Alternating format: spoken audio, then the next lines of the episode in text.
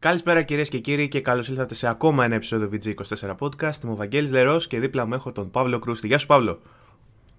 Γεια σου, Βαγγέλη. Καλησπέρα για μία ακόμα φορά με μία κλεισέ εισαγωγή. Εννοείται. Λοιπόν, πρέπει να βρούμε, γιατί ε, ένας φίλος ε, μας ζήτησε να βάλουμε ηχητικό στην αρχή. Πρέπει να φτιάξουμε ένα σποτάκι. Να πω ότι όταν είχαμε ξεκινήσει το πρώτο το intro που είχε το VG, το είχα φτιάξει εγώ και είχα βάλει μουσική δική σου. Βέβαια δεν τραγούδαγες. Είναι μια καλή επιλογή να σε βάλω να τραγουδάς κιόλας. Ε, να θυμίσουμε ότι ο Παύλος είναι γνωστός stoner. Έτσι. Ε, στο κλαμπ και τι να δω, τι να δω. Ναι, και έχει, βγάλει, έχει βγάλει legit δίσκο ο Παύλος και υπάρχει μουσική που μπορώ να συνοδεύσω έτσι το podcast και να ανοίγει με τη φωνή του Παύλου. Ε, Άσε ρε, θα μου ζητάνε λεφτά το υπόλοιπη μπάντα να μας το, δεν χρειάζεται. Όντως. Άμα το κάνω high pitch και ακούγεσαι σαν στρομφάκι. Ε, Λες να μην πιάσεις δικαιώματα και τέτοια. Ναι, αυτό, ναι. Σε κάνω να ακούγεσαι σαν στρομφάκι. Ή σαν τον Καζατζίδη. Ένα από τα δύο. Ό,τι θες. λοιπόν. Ε, Τέλος πάντων, ε, η αλήθεια είναι ότι θα με, θα με γλίτωνε από αυτό το άβολο κάθε φορά να βάλω ένα σποτάκι και να ανοίγει έτσι. Ε, θα μπορούσα να βάλω και ένα σποτάκι σαν του Χίου για παράδειγμα. Όπως κάνει για το μακελιό που ανοίγει και λέει, ξέρω εγώ, η μόνη εφημερίδα που. Να, να ξέρεις τέτοια, το, το μόνο site. να, να φτιάξουμε ένα τέτοιο και να το βάζουμε σε όλα τα βίντεο. Γιατί ε, έχω ακούσει και για το intro που έχουμε στα reviews και καλά ότι πρέπει να αλλάξει και τα λοιπά. Είναι μια καλή ιδέα αυτή. Θα κάνουμε μια ηχογράφηση και να το βάλουμε. Λοιπόν, λοιπόν δεν, μην, μην μπαίνει σε έξτρα τώρα διαδικασίες, ε, ούτε καζατζίδιδες, ούτε χείους. Είμαστε καλά. Θα συνεχίσουμε αυτή την κλίση εισαγωγή. Μπορούμε να πάρουμε αυτήν σαν σήμα για την εκπομπή. Αυτή η κλίση εισαγωγή. Ή μπορώ, ή μπορώ να βάλω την ίδια εισαγωγή και στα reviews και να ανοίγουν όλα τα βιντεάκια έτσι. όλα, μα. και να είναι άλλος, είμαι ο Βαγγέλντερο. και δίπλα μου ο Παύλος Κρούστη. και είναι live, ξέρω εγώ, Αντώνης με τον Άρη. Τίποτα, ναι. λοιπόν. Βδομαδάρα, οι Δυσάρες. Οι Δυσάρες, εσύ ξεκάβλωσες επιτέλους. Ε, φύγαν τα πολλά πολλά, έτσι. Φύγανε τα χοντρά που λένε. επιτέλους δηλαδή. Ναι, εντάξει. Όπα, απαράδεκτο. Έλα, μην μη, μη γινόμαστε απόπατος. Έλα, ρε, τι, είμαστε, τι είμαστε, τίποτα social justice warriors είμαστε. Μας είμαστε τίποτα τέτοιο. ε, εντάξει, τέλος πάντων. Ασχολίαστο. Ε, η φάση είναι ότι είχαμε ανακοινώσει. Ανακοινώ, πώς το πάει έτσι. Ανακοινωσάρες από τη Microsoft. Έπαθε εγκεφαλικό, ξέρεις πήγαμε για Microsoft. Ανακοινωσάρες από τη Microsoft. Ε, Xbox Series S επισήμως με ημερομηνία κυκλοφορίας και τιμή. Ημερομηνία κυκλοφορίας και τιμή και για το Series X. Ε, είχαμε μια Ubi Forward που ήταν περισσότερο Ubisoft Rewind παρά Ubisoft Forward με αυτά που είδαμε. Θα εξηγήσουμε γιατί στη συνέχεια κάνω έτσι μια, ένα, ε, προλογίζω λίγο την σημερινή. Καλά, κάνει ωραίο. Ε, Μ' αρέσει αυτό να το, να, να, το συνεχίσουμε αυτό. Τουλάχιστον τα, main, τα main points, γιατί συνήθως παρεκτρεπόμαστε από την πορεία. Στην πορεία. Ε, και τέλος είχαμε και μια αναπάντεχη ανακοίνωση από την Sony, ένα tweet που βγήκε χθες και πέσανε τα ίντερνετ, τουλάχιστον το δικό μου το ίντερνετ στο σπίτι, από το F5 που πάταγα στο Resetter να δω τι γίνεται και αν ισχύουν ό,τι όσα λέγονται και αυτά. Ανακοινωσάρα από τη Sony, η οποία κανόνισε για την επόμενη εβδομάδα στις 16 του μηνός, 11 η ώρα το βράδυ, να μας δείξει ένα keynote του PlayStation 5, στο οποίο κατά πάσα πιθανότητα θα δούμε ημερομηνία κυκλοφορίας τιμή, αλλά και λογικά το launch lineup ή και κάποιες εκπλήξεις, κάποια νέα παιχνίδια. Δεν ξέρουμε γι' αυτό, δεν έχουμε κάποια θυμάστε, Θυμάστε φυσικά ότι σε όλες τις προηγούμενες εκπομπές ο Βαγγέλης ξεκινούσε την κάθε εκπομπή λέγοντας ότι ακόμα μια εβδομάδα πέρασε και πάλι δεν είχαμε νέα από τη Sony. Ορίστε, αυτή είναι η εβδομάδα λοιπόν που έχουμε νέα από τη Sony, γι' αυτό λέει για ανακοίνωση και για τέτοια. Η ναι, Sony ναι. δεν έκανε τίποτα. Μεταξύ, μια ημερομηνία έδωσε η κοπέλα. Ε, εν τω μεταξύ, προς, η κοπέλα. ε, έδωσε την ημερομηνία η Sony. Ε, είχαμε κάνει μεγάλη κουβέντα σε σχέση με το κατά πόσο η Sony περιμένει την Microsoft και τα σχετικά. Τελικά δεν χρειάστηκε καν να περιμένει, αλλά δεν χρειάστηκε καν η Microsoft να βγει να κάνει παρουσίαση γιατί λίκαρε όλο αυτό. Δηλαδή το, το, το, σημείο κλειδί στην όλη φάση είναι ότι τα στοιχεία που πήραμε για το Xbox, ακόμα και, και η εικόνα ε, από την κονσόλα, από το Series S, λίκαρε πριν η Microsoft βγάλει το βιντεάκι που θα έκανε, ας πούμε, το οποίο ήταν τελικά μια συνέντευξη με τον Spencer, ένα, ένα, ένα ε, μια παρουσίαση κάποιων λεπτών, η οποία επίσης λίκαρε πριν τη βγάλει επισήμως η Microsoft. Το είδα ναι, σε κάτι... Λίκαρε χθες, να επισημάνω ότι σήμερα που γυρνάμε την εκπομπή είναι Κυριακή 13 του μηνός, οπότε βγήκε στις 12 του μηνός, αν θυμόμαστε καλά. Ε, πριν το βγάλει η Microsoft επίσημα. Βγήκε δηλαδή σε streamable ε, links. Παρ' όλα αυτά έχει γίνει επίσημη ανακοίνωση έτσι. Απλά δεν ήταν όλη αυτή η παρουσίαση 40 λεπτή με τον Spencer και τους υπόλοιπους. Ε, αρχικά έγινε το leak που βγήκαν οι εικόνες και κάποια στοιχεία. Η Microsoft επιβεβαίωσε κάνοντας ένα tweet και ένα post στα social media ότι αυτό είναι το Series S, αυτή είναι η τιμή του, αυτή είναι η ημερομηνία κυκλοφορίας του. Το ανακοίνωσε. Ε, και στη συνέχεια είδαμε το βιντεάκι που ετοίμαζε με τον Spencer που έλεγε κάποια πράγματα για την κονσόλα. Το είδαμε να λικάρει πριν το βγάλει επίσημα, επισήμως η Microsoft. Λοιπόν, σε συνέχεια τώρα, πριν ξεκινήσουμε αυτά τα θέματα και ό,τι άλλο έχουμε, να πούμε σε συνέχεια της προηγούμενης εκπομπής, ε, έτσι, μια, μια μικρή παρένθεση, γιατί ήταν έτσι τριγκαδόρικο το προηγούμενο επεισόδιο και σταθήκαμε ιδιαίτερα στις πολιτικές της Nintendo. Ε, θυμάσαι τι λέγαμε για την Nintendo και το Super Mario; Ε, βέβαια, δεν θυμάμαι. Ε, και συγκεκριμένα για την τριλογία του Super Mario 3D All Stars, ότι και καλά μας δίνουν τρία ports σε τιμή remake, ας πούμε, και μας είχε εξα... εξαγριωθήκαμε με αυτό και κάναμε μια τεράστια κουβέντα. Ε, τελικά, φίλε Παύλο, φαίνεται ότι μόνο εμείς το βλέπουμε έτσι, γιατί με βάση κάποια στοιχεία που έβγαλε το Nintendo Everything και ο τίτλος μη σας ε, κολλάζει καθόλου, δεν είναι ότι επειδή είναι Nintendo Everything, προέκυψαν τα στοιχεία από ε, το store του Amazon, ε, το Super Mario 3D All Stars είναι ήδη το, δεύτερα, το second best selling game του 2020 σύμφωνα με το Amazon και είναι δεύτερο second to only Animal Crossing δεύτερο, δεύτερο μετά το Animal Crossing που έχουμε πει πόσα εκατομμύρια πωλήσει Μόνο για Nintendo ή γενικά Γενικά, γενικά ε, ναι, γενικά. Βλέπω, η λίστα είναι. γιατί... η, η, λίστα είναι για το Amazon, έτσι. Σε, σε, με βάση τώρα παραγγελίες από το Amazon βγαίνει αυτό. Ε, πρώτο είναι το Animal Crossing, δεύτερο είναι το Super, το Super Mario 3D All Stars, το παιχνίδι που λέγαμε. Τρίτο είναι το Mario Kart 8 Deluxe, για κάποιο λόγο. Τέταρτο είναι το The Last of Us Part 2. Και είπα για το Mario Kart το Deluxe έτσι, γιατί έχει περάσει πόσος χρόνος, ε, πόσος καιρός που έχει βγει. Το Mario Kart Deluxe πρώτη έκδοση πρέπει να βγει και 10 χρόνια. ναι, είναι πάρα πολύ παλιό. Και είναι στην τρίτη θέση. Ε, τέταρτο το The Last of Us Part 2. Ε, Πέμπτο το Zelda Breath of the Wild. Έκτο το Ring Fit. Έβδομο το Super Smash Bros. 8ο το Paper Mario. Ένατο το Luigi Mansion και δέκατο το Just Dance. Κάτσε ρε φίλε, 2 στα 10 παιχνίδια είναι. 8 στα 10 παιχνίδια είναι Nintendo. ναι, και όμως. Και είναι το στο... Amazon τι κάνει ακριβώς; Και είναι στο best. Ε... Αντιπροσωπεία Nintendo. Best selling list. Δεν ξέρω, για... δεν ξέρω για ποιο λόγο πώς βγαίνει. Δηλαδή, απορώ που δεν έχει μέσα κάποιο GTA, κάποιο FIFA κτλ. Αλλά ενδεχομένως επειδή αφορά ε, παραγγελίες μέσω Amazon μπορεί να έχει να κάνει με retail. Δεν ξέρω. Ε, σε συμπλήρωση αυτού που λες τώρα, να αναφέρω ότι γνωστό κατάστημα ευρωπαϊκό τεράστιο, το base.com βασικά, ευρωπαϊκό νομίζω είναι, mm-hmm. ή αμερικανικό, ε, έστειλε στους, ναι ευρωπαϊκό, έστειλε σε, συνδρομη, σε, πώς το λένε, σε άτομα που είχαν, σε χρήστες τους, σε άτομα που είχαν κάνει παραγγελία του Super Mario 3D All Stars, ότι δυστυχώς λέει δεν θα μπορούμε να καλύψουμε τη ζήτηση και μάλιστα ανέφερε στο μήνυμα ότι ευθύνεται η Nintendo λέει για την πολύ, για την πολύ μικρή ποσότητα που μας διέθεσε. Το γράφουν ναι, δηλαδή. Αλλά είναι limited όμως. Μπορείς, να, μπορείς πλέον να πεις ότι είναι ε, όντως limited.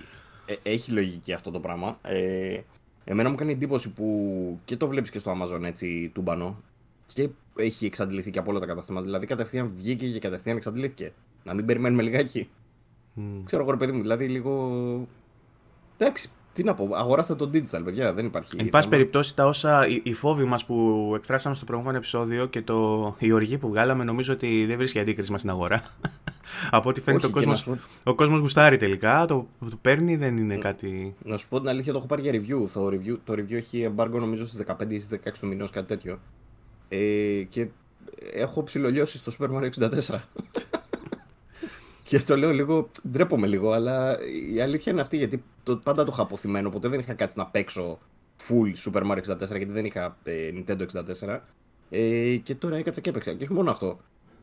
Και τα άλλα δύο τα παιχνίδια είναι πολύ καλά. Υποθέτω η γνώμη σου βέβαια για την τιμολόγηση παραμένει ίδια. Απλά ναι, κατα... ναι, ναι. καταλαβαίνεις το γιατί γίνεται τόσος ντόρος γύρω από αυτά τα παιχνίδια. Γιατί είναι όντως καλά παιχνίδια. Μωρέ, εντάξει, ούτως ή άλλως το ξέραμε. Το. Απλά τώρα είναι και εγώ σε φάση ρε που βρίζω, βρίζω. Ξέρω ότι είναι καλά παιχνίδια προφανώς. Ε, και απλά έρχομαι και παίζω, τα αγαπάω λίγο περισσότερο και έρχομαι απλά να εκφράσω αυτό. Ότι εντάξει, τα αγαπάμε, απλά είναι αυτό ρε παιδί μου. Η λογική της Nintendo στο marketing είναι λίγο ό,τι να είναι. Ό,τι να είναι. Γιατί έχει να κάνει και με τα ψηφιακά που λέγαμε, που θα είναι διαθέσιμο μόνο μέχρι τις 31 Μαρτίου του 2021. Αψυχολόγητο. Δεν έχει κανένα ξαναπεί. Ναι, δεν, δεν, δεν έχει νόημα. Το πιο πιθανό είναι αυτό που θα κάνουν μετά είναι αυτό που έλεγες και εσύ. Ότι θα τα κάνουν μετά μάλλον ξεχωριστές κυκλοφορίες, ξέρω που, δεν βγάζει, δεν, που αν τα αγοράσει και τα τρία, ας πούμε, θα είναι πιο ασύμφορο ακόμα πιο ασύμφορο να τα πάρεις ξεχωριστά Παίζει, παίζει. από ότι Δηλαδή, να τα έχει πάρεις. 60 Να κάνουν, ναι, να Τα κάνουν 30 αθ- ξέρω εγώ, αθρηστικά κάτι. δηλαδή όλα μαζί να βγαίνει μεγαλύτερη τιμή από τη τριλογία και γι' αυτό τον λόγο σαν limited να έχει κάποια αξία τώρα που θα τα πάρεις πιο φθηνά και τα τρία Η μαζί. μαλακία ξέρεις ποια είναι. Με αυτό που είδαμε τώρα ότι πέτυχε με την επιτυχία που έχει. Θα Θα ξαναγίνει. πιθανότατα να το ξανακάνουν ρε πούστη. Και θα αρχίσει να το κάνει, ξέρω εγώ, και η Sony. Θα σου βγάλει, Ναι. τα, θα σου βγάλει τα crash που έχουν γίνει remake, θα σου βγάλει και τα original, ξέρω εγώ, με τον ίδιο τρόπο. Έτσι. Πάντως, ε, μιας και το πιάσαμε, να αναφέρω ότι το Super Mario 64, στο οποίο έχω ρίξει κανένα δύο ώρες τώρα, δεν έχω ρίξει πάρα πολύ. Ε, έχει, έχει ενδιαφέρον. Είναι παιχνίδι, μιλάμε το 96. Και ακόμα το design του γαμάει. Και ακόμα βλέπεις πώς επηρέασε τα υπόλοιπα platform που Εντάξει, ήταν και- το πρώτο 3D, ρε και παιδί μου. το Super Mario Bros. να πιάσεις, που είναι το 80 παιχνίδι όμως. Πάλι δεν Mm. είναι iconic, πάλι θα κάτσεις να σαπίσεις. Εγώ όποτε, κάτι- όποτε μου πέσει στα χέρια μου σε κάνα emulator, σε κάνα τέτοιο, κάθομαι και παίζω ώρα, ξέρω. Δεν, Έχεις τα δίκια σου, έχεις τα δίκια σου. δεν είναι ότι Αλλά μου έκανε πεθαίνει. εντύπωση. Περίμενα, ξέρεις τι, περίμενα να με ενοχλήσει η κάμερα, περίμενα να με ενοχλήσουν τα πολύγωνα. Ξέρω εγώ, ξέρεις που είναι. Ο Μάριο είναι από 10 πολύγωνα φτιαγμένος. Αλλά δεν με ενόχλησε τίποτα. Ε, το μόνο που σκεφτόμουν είναι πώς πώς κατά θα βρω αυτό το αστέρι σε, εκείνο το, σε εκείνη την πίστα. είναι, Κοίτα, είναι θυστική η μαλακία. Είναι, είναι μεγάλο θέμα αυτό που μπορεί να ανοίξει τώρα τεράστια κουβέντα σε φάση. Ε, επειδή ακριβώς έχουμε στραφεί περισσότερο προς τα γραφικά και πως, το, προς, το πώς δείχνουν τα παιχνίδια, ε, είμαστε πλέον πιο πίκοι, πιο επιλεκτικοί και πιο αυστηροί με τα παιχνίδια πιο πρόσφατων γενναίων, ας πούμε, που επιδιώκουν το φωτορεαλισμό. Ενώ με παλιότερα παιχνίδια που ήταν αυτό, ήταν δύο πολύγωνα και ήξερες από την αρχή ότι είναι δύο πολύγωνα, και σου λέγανε ή βάλει τη φαντασία σου να δουλέψει, ή πες ότι παίζω με δύο πολύγωνα. Αυτό. Ε, Νομίζω ότι είσαι λιγότερο αυστηρός με τέτοια παιχνίδια. Δηλαδή, άμα θα βάλεις να παίξεις Pong ή Tetris, δεν θα κάτσεις να πεις τώρα πω, πω ξέρω εγώ τι FA έχουν. Ή... Δεν, δεν θα κάτσεις να. Ισχύει, δεν- ισχύει. Άσχετα, Είναι που το, αλήθεια αυτό. άσχετα που το Tetris Effect τώρα μπορεί να έχει καλύτερα FA. Το Fun Factor είναι σχεδόν το ίδιο. Ισχύει. Τέλος πάντων. Ε, τέλος πάντων, αρκετά με το Μάριο. Ναι, αυτό για την Nintendo ήθελα να το πάμε έτσι να συμπληρώσουμε λίγο. Για το προηγούμενο επεισόδιο έκανε λίγο ντόρο. Ήταν, νομίζω και σ- στα νούμερα ήταν λίγο καλύτερα από τα υπόλοιπα podcast. Για κάποιο λόγο Ναι. γουστάρει ο κόσμος συντριγκαδόρικου τίτλους και διαμάχες. Είναι... Άμα βγάλουμε ένα Είναι επεισόδιο που θα γουστάρει λέμε να βλέπει όλα, Nintendo. όλα καλά στο gaming χώρο, φιλιώσανε όλοι. Όλοι είναι καλά, ευτυχισμένοι μαζί. Ο Spencer τα βρήκε με τη Sony. Τελικά θα γίνει Κανείς μία η τίποτα, πλατφόρμα. Ναι, και θα έχει πέντε views, Κανείς δεν ξέρω. ενδιαφέρεται. ναι, αυτό. Ενώ άμα γράψεις, ξέρω εγώ, τα σπασε η Sony με τη Microsoft. Νέος πόλεμος. Ε, ρε, viral στις τάσεις. Έτσι. Καταιγίδα στο στρατόπεδο. Ναι, τάκ. λοιπόν. Ε, πάμε να πούμε για Microsoft. Θες να ξεκινήσουμε με τη Microsoft. Νομίζω και χρονικά είναι πρώτη. Είχαμε πρώτα τη Microsoft, μετά είχαμε τη Ubisoft και τέλος είχαμε τη Sony χρονικά. Τη Sony Soft. Λοιπόν, ε, να πούμε ότι για τη Microsoft η, νομίζω το Xbox Series X το είχαμε αναλύσει την προηγούμενη εκπομπή που είχε κάνει την προηγούμενη εβδομάδα την ανακοίνωση, σωστά. Ναι, ναι.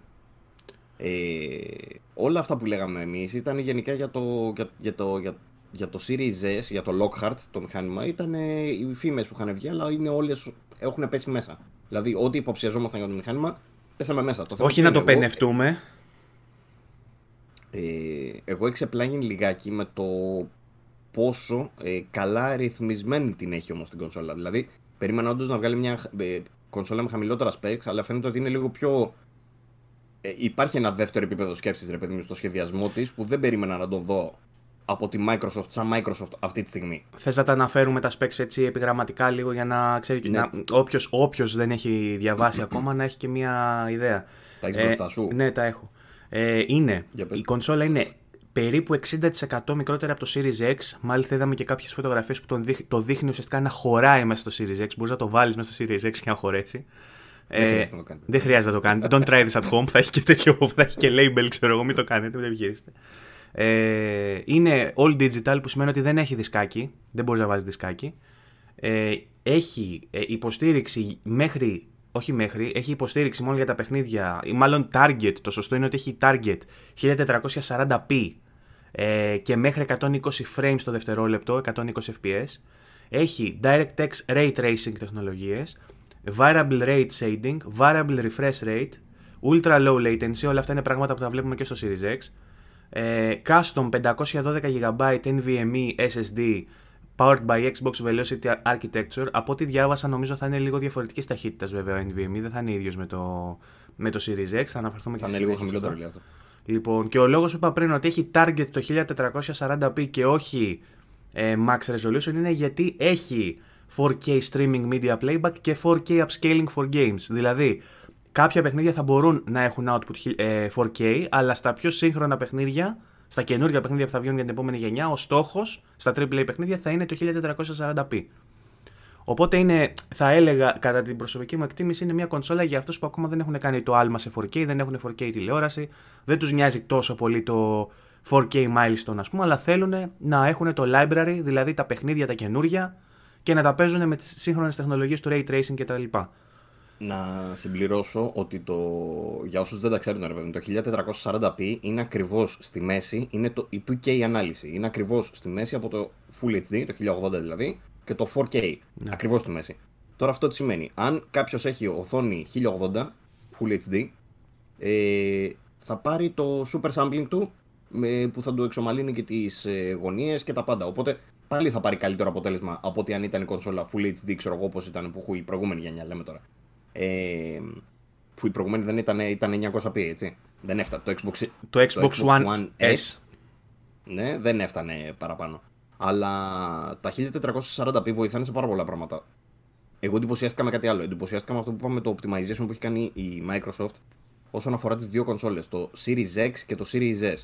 Στην ουσία σου λέει, έχουμε υπολογίσει για τους developers από πριν ε, το optimization για τις δύο κονσόλες να γίνεται πάρα πολύ εύκολα με το να φτιάχνουν την έκδοση για το Series X και μετά με πάρα πολύ απλό τρόπο, μέσω του kit τέλος πάντων, του development kit που τους έχουν δώσει, να γίνεται η ρύθμιση για το Series S. Όμως δεν είναι όπως σε άλλες γενιές που χρειαζόταν να παραμετροποιήσουν και όλα πράγματα. Είναι αυτόματο. Το μόνο που χρειάζεται λέει, να κάνουν είναι να ρίξουν το rendering resolution, την τελική ανάλυση δηλαδή που γίνεται το render του παιχνιδιού, να τη ρίξουν από 4K σε 2K. Με το που το κάνεις αυτό, λέει, κατά τα άλλα έχει όλες τις τεχνολογίες που θα δούμε και σε 4K. Το μόνο που αλλάζει δηλαδή είναι η ανάλυση. Το rendering resolution δεν αλλάζει τίποτα άλλο. Σύμφωνα με αυτούς πάντα και θεωρητικά πάντα μιλώντας, και θα το δούμε στα παιχνίδια βέβαια πώς θα χρησιμοποιηθεί αυτό το πράγμα και τι επιδόσεις θα έχουν τα παιχνίδια. Αλλά φαίνεται ότι το έχουν σκεφτεί λίγο καλύτερα γιατί έχουν δώσει στη φθηνή την κονσόλα τώρα, κονσόλα με 300 ευρώ και θα δεις ray tracing κανονικά.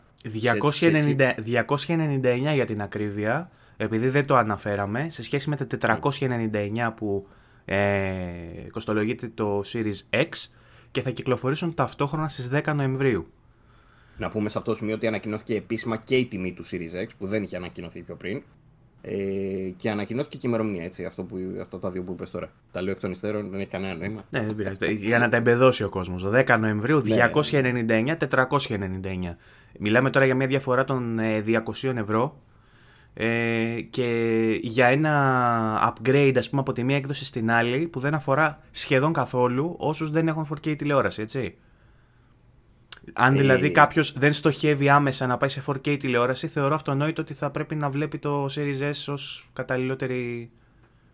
Εγώ να πω το, το εξής, ότι με το και 4K τηλεόραση να έχεις, δεν είναι έγκλημα να πας στο Series S. Από την άποψη ότι έχουν δύο εκατοστάρικα διαφορά και ότι δεν είναι σε χάλια. Τα είναι 1440p. Μιλάμε για 2K, το upscaling θα γίνεται μια χαρά. Κάποια παιχνίδια θα παίζουν σε 4K. Ε, ήδη οι κονσόλες που έχουμε τώρα, οι οποίες υποτίθεται ότι είναι ε, 4K ας πούμε capable, ε, πολλά από τα παιχνίδια αυτό που κάνουν είναι ή dynamic resolution, δηλαδή η ανάλυση να ανέβω-κατεβαίνει κοντά στα 1440p, ή να είναι στα 1440p και να γίνεται το upscaling. Το upscaling γίνεται πάρα πολύ καλά. Οι κονσόλες αυτές έχουν ειδικούς ε, ε, πώς το λένε, και hardware και software. Για την ακρίβεια, για την ακρίβεια υπάρχουν οι τεχνικές ήδη στην τρέχουσα γενιά, οπότε υποθέτουμε ότι στην επόμενη που θα βελτιωθούν αυτές τι τεχνικές, με κάτι, ναι, παραπλήσιο, με κάτι παραπλήσιο του DLSS που λέμε από την Nvidia για παράδειγμα, θα μπορούσαμε να βλέπουμε την κονσόλα να ρεντάρει σε 1440p, αλλά να βγάζει ένα multi-sampled αποτέλεσμα στο 4, με, σαν 4K.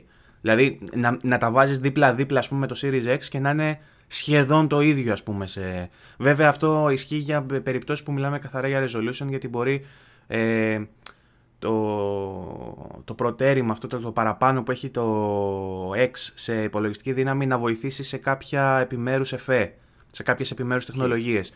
Γιατί και μιλάμε τώρα. Για πιο πλούσια, ας πούμε. Ναι, γιατί μιλάμε τώρα για το Series X που έχει μια δύναμη σε teraflops, αν σημαίνει κάτι αυτό, 12 teraflops, που κάτι σημαίνει, όχι, απολύ, όχι απόλυτο, κάτι απόλυτο, αλλά έχει μια σημασία, η καθαρή υπολογιστική δύναμη. Μιλάμε για 12 teraflops Και στο Series S έχουμε 4,5 teraflops. Ναι, αλλά να πούμε όμως ότι αυτά τα teraflops βέβαια δεν συγκρίνονται με τα αντίστοιχα του One X. Το Ναι. οποίο είναι στα 6, αν θυμάμαι καλά, 6, κόμμα κάτι. Ε, αλλά δεν μπορείς να τα συγκρίνεις αυτά τα teraflops γιατί είναι διαφορετική αρχιτεκτονική. Σημαίνουν διαφορετικά πράγματα. Είναι σαν να συγκρίνεις μίλα με πορτοκάλια. Οπότε, αυτό που μπορούμε να βγάλουμε στα συμπέρασμα που ξέρουμε ήδη είναι ότι το Series S θα είναι λίγο πιο δυνατό από το One X. Αλλά όταν λέμε λίγο πιο δυνατό, κυρίως θα είναι λίγο διαφορετικό και θα είναι καλύτερο. Δηλαδή θα χρησιμοποιεί διαφορετικές πιο καινούργιες τεχνολογίες και το αποτέλεσμα κατά συνέπεια θα βγαίνει καλύτερο στην οθόνη μας. Δηλαδή μόνο και μόνο ότι θα έχει το ray tracing, μόνο και μόνο ότι θα έχει αυτά που λέγαμε τα variable ε, refresh rates κτλ. Αυτό τώρα τι σημαίνει, σημαίνει ότι θα έχει HDMI 2.1 έτσι, ότι θα είναι συμβατό πάλι με AMD FreeSync βέβαια όπως είναι και το προηγούμενο, αλλά θα υποστηρίζει και τους ρυθμούς που λέμε τώρα με τα, μέχρι 120 fps. Α, Είναι αυτό που φωνάζουμε και από προηγούμενες εκπομπές, ότι όταν λένε μέχρι 120 fps εννοούν ότι υποστηρίζει HDMI 2.1. Okay. Το οποίο και, ισχύει, έτσι, και δεν να είναι πούμε δηλαδή. κιόλας ότι βρισκόμαστε στη μεταβατική περίοδο που μπορεί να βλέπουμε παιχνίδια και για το Xbox One και για το Series X και Series S, για τα Series Xbox τέλος πάντων. Ε, αλλά eventually μετά από ένα-δύο χρόνια θα αρχίσουμε να βλέπουμε παιχνίδια που δεν θα κυκλοφορούν για το Xbox One. Έτσι. Οπότε ακόμα κι αν το X σε κάποιο, μπορεί στα χαρτιά να δείχνει ότι έχει παραπάνω teraflops, μένοντας με το Xbox One, One X, δεν σημαίνει ότι θα είσαι, ε, θα είσαι σε θέση να παίζεις όλα τα καινούργια παιχνίδια που θα βγαίνουν. Κάποια παιχνίδια θα βγαίνουν για την επόμενη γενιά, δεν θα κυκλοφορούν για την προηγούμενη. Ε, Στεναχωριέμαι λίγο με αυτό να σου πω την αλήθεια, γιατί το One X δεν έχει πολλά χρόνια στην αγορά. Είναι τρία χρόνια. Και Ναι. είναι κρίμα δηλαδή, γιατί είναι και κονσολάρα και. Εντάξει, θα ήθελα αν, λίγο αν να ενδεχομένως έχει έχει άλλα δύο χρόνια ζωής, άλλα δύο χρόνια υποστήριξης, θα έχει στο σύνολο πέντε χρόνια. Και όποιος είχε αυτή την κονσόλα για πέντε χρόνια, είχε την καλύτερη κονσόλα για να παίξει τα multiplatform παιχνίδια, ας πούμε. Θα, μπο- τα έπαιζε σε 4K καθαρό, ας πούμε, native, ενώ οι υπόλοιποι τα παίζανε σε checkerboarding, ας πούμε, και σε. Ε, θεωρώ ότι ήταν πολύ καλή κονσόλα το Xbox One X και με την τιμή που είχε τα τελευταία χρόνια ήταν ε, ε, αρκετά ελκυστική. Είχε την ατυχία να πρέπει να κυκλοφορήσει δεις προς το τιμές. τέλος. Πρέπει να δεις τιμές που σκάσανε με το.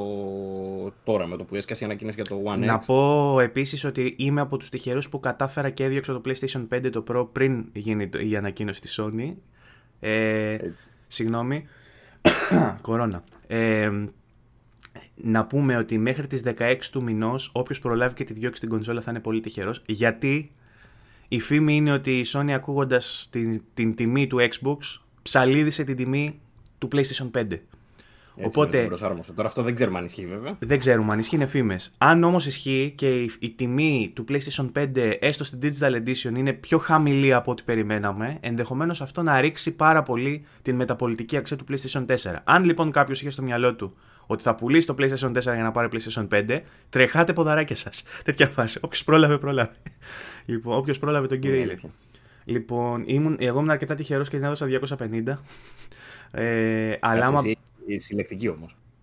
δεν ήταν συλλεκτική ακριβώς, ήταν η λευκή, ας πούμε, που είναι λίγο πιο σπάνια. Και έτυχε να πέσω σε άνθρωπο συλλέκτη που του έλειπε μόνο η λευκή κονσόλα και δεν έβρισκε. Και έδωσε τη λευκή κονσόλα 250 ευρώ, τη στιγμή που άλλες προ κονσόλε τις δίνανε 180 ευρώ στις αγγελίες, ξέρω εγώ. Και τώρα πλέον εκεί είναι οι τιμές. Μέχρι 200 ευρώ, ας πούμε, για το PlayStation Pro, ε, γύρω στα 150, ξέρω εγώ, παίζει το απλό. Τέλος πάντων, ε, όποιος ενδιαφέρει να πουλήσει την κονσόλα, πάντως πρέπει να βιαστεί γιατί σε λίγες μέρες, από ό,τι φαίνεται με την ανακοίνωση της Sony, θα πέσει η μεταπολιτική αξία του PlayStation 4. Ε, τώρα, ε, τα- α, να γυρίσουμε στη Microsoft, θα πούμε μετά για τη Sony.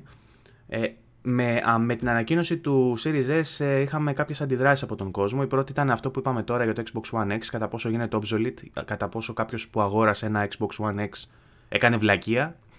Ε, που εξηγήσαμε τώρα ότι δεν είναι βλακεία γιατί για τα χρόνια που την είχε, είχε την καλύτερη κονσόλα στην αγορά. Ναι, μωρέ, είναι το ίδιο που, που, λέμε και για, που λέγαμε και για τη 280, ας πούμε, την την προηγούμενη φορά. Ναι, ακριβώς. Δεν σημαίνει ότι μπορεί να βγάζει νεότερη τεχνολογία και σε άλλη τιμή κτλ. Αλλά δεν σημαίνει ότι αυτή που έχεις τώρα Ναι. δεν θα σου κάνει. σα ίσα την κρατάς και για κάποια χρόνια ακόμα. Λοιπόν, και το δεύτερο ήταν ότι είδαμε πολλούς να αντιδρούν στο γεγονός ότι αφενός δεν υπάρχει το μέσο το optical, δηλαδή δεν θα υπάρχει δισκάκι για να υπάρχουν κάποια δεδομένα του παιχνιδιού στο δισκάκι. Αφετέρου είναι πολύ μικρός σχετικά ο χώρος. Δηλαδή τα 512 GB την ίδια στιγμή Εντάξει. που βγήκαν και κάποια άρθρα ε, με την τιμή των ε, storage των εξωτερικών που θα κυκλοφορήσουν και είναι πανάκριβα. Οπότε Ναι, αυτές δεν αξίζουν. ουσιαστικά σου χαλάει λίγο το πακέτο γιατί λες εγώ με 299 ευρώ ας πούμε θα παίζω next gen και κάποιοι σκέφτονται ναι αλλά δεν θα δώσω μόνο 299, θα πρέπει να δώσω κι άλλα για να πάρω storage, θα πρέπει να. Δεν... Μωρέ, κάποιος, αν έχεις ένα σκληρό δίσκο στο σπίτι σου, μπορείς να το χρησιμοποιήσεις. Οτιδήποτε. σα ίσα για να αποθηκεύεις εκεί πέρα και μετά απλά να αλλάζεις λίγο το παιχνίδι. Μπορεί να γίνει λίγο κουραστική αυτή η διαδικασία. Αυτό που είπαμε εμείς στο group όμως ε, σε αυτές τις ενστάσεις, επειδή το αναφέραμε και οι δύο και είπαμε ότι θα το, θα το πούμε και στο podcast, έχει να κάνει με το γεγονός ότι με αυτό, με αυτό το άλμα που γίνεται σε NVMe SSD και τις ταχύτητες που μπορεί να παρέχει αυτό το πρωτόκολλο, δεν χρειάζεται να έχουμε τόσο ε, raw data ας πούμε, μέσα στο, στα αρχεία του παιχνιδιού. Μπορούμε, μπορούμε να έχουμε μεγαλύτερα πακέτα συμπιεσμένα, πακέτα δεδομένων συμπιεσμένα, τα οποία συνεχώς θα τα ζητάει το μηχάνημα από τον δίσκο συμπιεσμένα, θα τα στέλνει ο δίσκος συμπιεσμένα, θα αποσυμπιέζονται και θα περνάνε στη RAM, στην GPU και τα σχετικά. Με την προηγούμενη γενιά, λόγω της της μικρότερης ταχύτητας που υπήρχε στον διάβλο που επικοινωνούσε ο σκληρός δίσκος ε, με τον επεξεργαστή και επειδή αυτά τα δεδομένα ε, τα ήθε, να το πω έτσι απλοϊκά, τα ήθελε ο επεξεργαστής και η κάρτα γραφικών τώρα και έπρεπε να είναι έτοιμα να πάνε με τις ταχύτητες του δίσκου που μπορούσε να παρέχει η κονσόλα τώρα για να παίξουν, για να επεξεργαστούν. Ε, δεν μπορούσαν να πάνε συμπιεσμένα γιατί για να αποσυμπιεστούν ε, έπρεπε να υπάρχει κι άλλος χρόνος ο οποίος θα δημιουργούσε τέλος πάντων ένα latency, ρε παιδί μου. Τώρα με τις καινούριε ταχύτητες που έχει το bus, ο διάβλος, μεταξύ των, των σκληρών δίσκων με το υπόλοιπο σύστημα, με τις ταχύτητες που έχει, αλλά και την επεξεργαστική δύναμη που έχει ο επεξεργαστής, θα μπορεί να στέλνει η κονσόλα, μάλλον να είναι στα, στα, στα files, στα, στα αρχεία του παιχνιδιού να είναι συμπιεσμένα και να έχουμε διαρκώς αυτά τα bursts τα λεγόμενα, δηλαδή συνέχεια να φεύγουν συμπιεσμένα αρχεία, να αποσυμπιέζονται επί τόπου και να χρησιμοποιούνται επί τόπου. Συμπιεσμένα αρχεία, που σημαίνει ότι μπορεί να δούμε μικρότερο file size, να, να είναι μικρότερο το μέγεθος των παιχνιδιών από ό,τι είναι σε αυτή τη γενιά. Ένα Call of Duty Modern Warfare για παράδειγμα που τώρα μπορεί να προσεγγίσει τα 200 GB, να το δούμε στα 80 GB. Ε, όχι μόνο αυτό. Όχι μόνο αυτό, γιατί είχαμε ακούσει από developers, νομίζω, ή στις παρουσιάσεις των κονσολών, δεν θυμάμαι, που λέγανε ότι στην προηγούμενη γενιά αναγκαζόντουσαν σε πολλά σημεία για να φορτώσει γρήγορα κάτι να το έχουν δύο Πολλές φορές. Αυτό γινόταν στο Spider-Man. Θυμάμαι το είπε ο Σέρνης στο keynote του Spider-Man. Ότι ακριβώς επειδή δεν μπορούσαν. Μεγαλώνει όμως. Επειδή, δεν, ε, επειδή ουσιαστικά η βελόνα στους μηχανικούς δίσκους έχει ένα sick time, έχει έναν χρόνο ο οποίος απαιτείται για να ψάξει βελόνα να βρει τα αρχεία πάνω στον δίσκο και να τα καλέσει να πάνε στον επεξεργαστή. Σε με ορισμένα σημεία του παιχνιδιού, επειδή αυτό το seek time θα ήταν πολύ μεγάλο για να αναζητηθεί το ίδιο αρχείο, έπρεπε οι developers να το βάλουν σε δύο σημεία του δίσκου. Ούτως ώστε το seek time να γίνει μικρότερο και να καλέσει ο επεξεργαστής και η κάρτα γραφικών πιο γρήγορα αυτά τα αρχεία. Αυτό που γίνεται διαφορετικά τώρα με τον SSD είναι ότι δεν υπάρχει αυτό το seek time, γίνεται ακαριέα μέσω του controller του SSD. Δεν χρειάζεται η βελόνα να κάτσει να ψάξει δηλαδή που είναι αυτά τα αρχεία και επίσης δεν χρειάζεται να υπάρχουν διπλότυπα μέσα στο παιχνίδι. Αυτό, αυτό είπε ο Παύλος. Εγώ το είπα με περισσότερες λέξεις, το έκανα χειρότερο. Ε, Όχι, πιο κατανοητό. Ένα τάλι ρολιανά που λέει ο Γεωργίου, για να χρησιμοποιήσουμε κι εμείς τέτοια ε, ορολογία του δρόμου. Μπορούμε κι εμείς. Λοιπόν, με το αλήτικο του δρόμου στυλ, να συνεχίσω λέγοντας ότι ε, βγήκε μια άλλη είδηση που θέλει, λέει, το Series S και το Series X να μην χρησιμοποιούν για τα backwards compatible, compatible παιχνίδια τις ίδιες βελτιώσεις που χρησιμοποιούσε για παράδειγμα το One X. Τι σημαίνει τώρα αυτό; Όταν βάζεις ένα backwards compatible παιχνίδι στο One X κάνει κάποιες βελτιώσεις. Δηλαδή μπορεί να το ανεβάσεις σε 4K, μπορεί να καθαρίσει τα textures μέσω texture filtering δηλαδή καλύτερου. Δηλαδή τα textures υπάρχουν ήδη. Μέσω καλύτερου texture filtering φαίνεται πολύ πιο καθαρό το παιχνίδι. Ε, και άλλα τέτοια σκατολοίδια. Τα Series S και Series X όμως θα κάνουν άλλου τύπου βελτιώσεις. Αυτό σημαίνει ότι ό,τι βελτίωση είδαμε στο One X δεν θα είναι η ίδια ακριβώς. Αν βάλεις το ίδιο παιχνίδι στο Series S και στο Series X, δεν θα το βελτιώσει κατά τον ίδιο τρόπο. Για παράδειγμα, το, το Series S που δεν υποστηρίζει 4K, ε, λογικά θα βλέπεις 4K μέσω upscaling. Δηλαδή θα γίνεται πάλι αντίστοιχη διαδικασία, αλλά μέσω, ε, μέσω upscaling. Το άλλο το γαμάτο που έχουν οι καινούργιες κονσόλες και δεν έχει ε, φανεί όσο θα έπρεπε θεωρώ, είναι ότι θα προσθέτει το λεγόμενο Auto HDR. Όποιο παιχνίδι δηλαδή δεν υποστηρίζει HDR, θα το κάνουν να υποστηρίζει HDR. Αυτό το πράγμα το έχουμε δει μόνο, δηλαδή, εγώ το έχω δει μόνο στο μηχανάκι της Cosmotech, ξέρω εγώ. Που σου παίρνει σήμα απλό ε, SDR και στο προβάλλει HDR.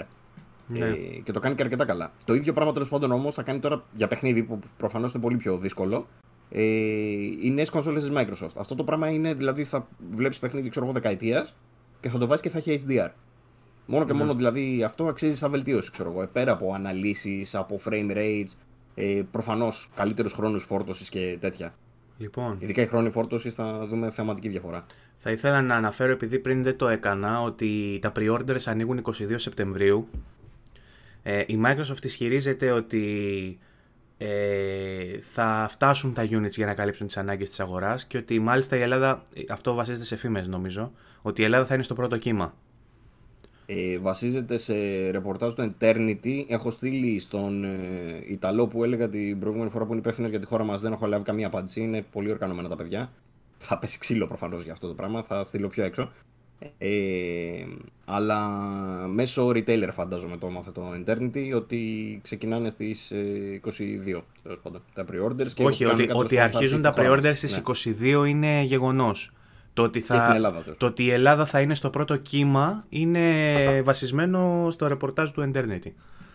Λοιπόν, επίσης έχω μπροστά μου αναλυτικά τα specs και των δύο κονσολών. Αν θες να, πάμε- να, να πάμε στις διαφορές για να τις πω, πιο, να τις πω όλες ολοκληρωμένα. Ανέφερα πριν για 12 και 4,5 teraflops, δεν ισχύει, είναι 12,5 teraflops στο Series X και 4 teraflops στο Series S. Ε, λοιπόν, η GPU είναι, ε, έχει 20 CUs στο Series S έναντι 52 CUs που έχει το Xbox Series X σε διαφορετική συχνότητα, εννοείται πιο, γρήγορα, πιο γρήγορη συχνότητα στο Series X. Μιλάμε για ακριβώς τον ίδιο CPU και αυτό είναι σπουδαίο. Απ- Είναι απλά, Εκεί χρο... ξεκινάνε όλα βασικά. είναι Εκεί απλά που θα κάνουν όλες τις χρονισμένος παραμετροποιήσεις. είναι απλά χρονισμένος 0,2 GHz πιο κάτω το Series S, αλλά είναι ο ίδιος επεξεργαστής και αυτό είναι σπουδαίο. Ε, λοιπόν, ε, μιλάμε, τώρα για τη RAM έχουμε GDDR6 και στα 2, 16 GB έχει το Series X, 10 GB έχει το Series S. Αν θυμάστε στο το Series X ε, χώριζε τη μνήμη του σε ε, δύο ε, διαφορετικά κομμάτια μνήμης ας πούμε Α, με διαφορετικά διαφορετική ταχύ- χρονισμένες. διαφορετικά χρονισμένες που σημαίνει διαφορετική ταχύτητα. Στο Series X είχαμε τα, δε- από τα 16 τα 10 GB στα 560 GB το δευτερόλεπτο και τα 6 GB στα 336 GB το δευτερόλεπτο. Στο Series S από τα 10 GB που έχεις συνολικά, τα 8 είναι στα 224 και τα 2 είναι στα 56. Οπότε έχει αρκετά πιο χαμηλές ταχύτητες στη RAM.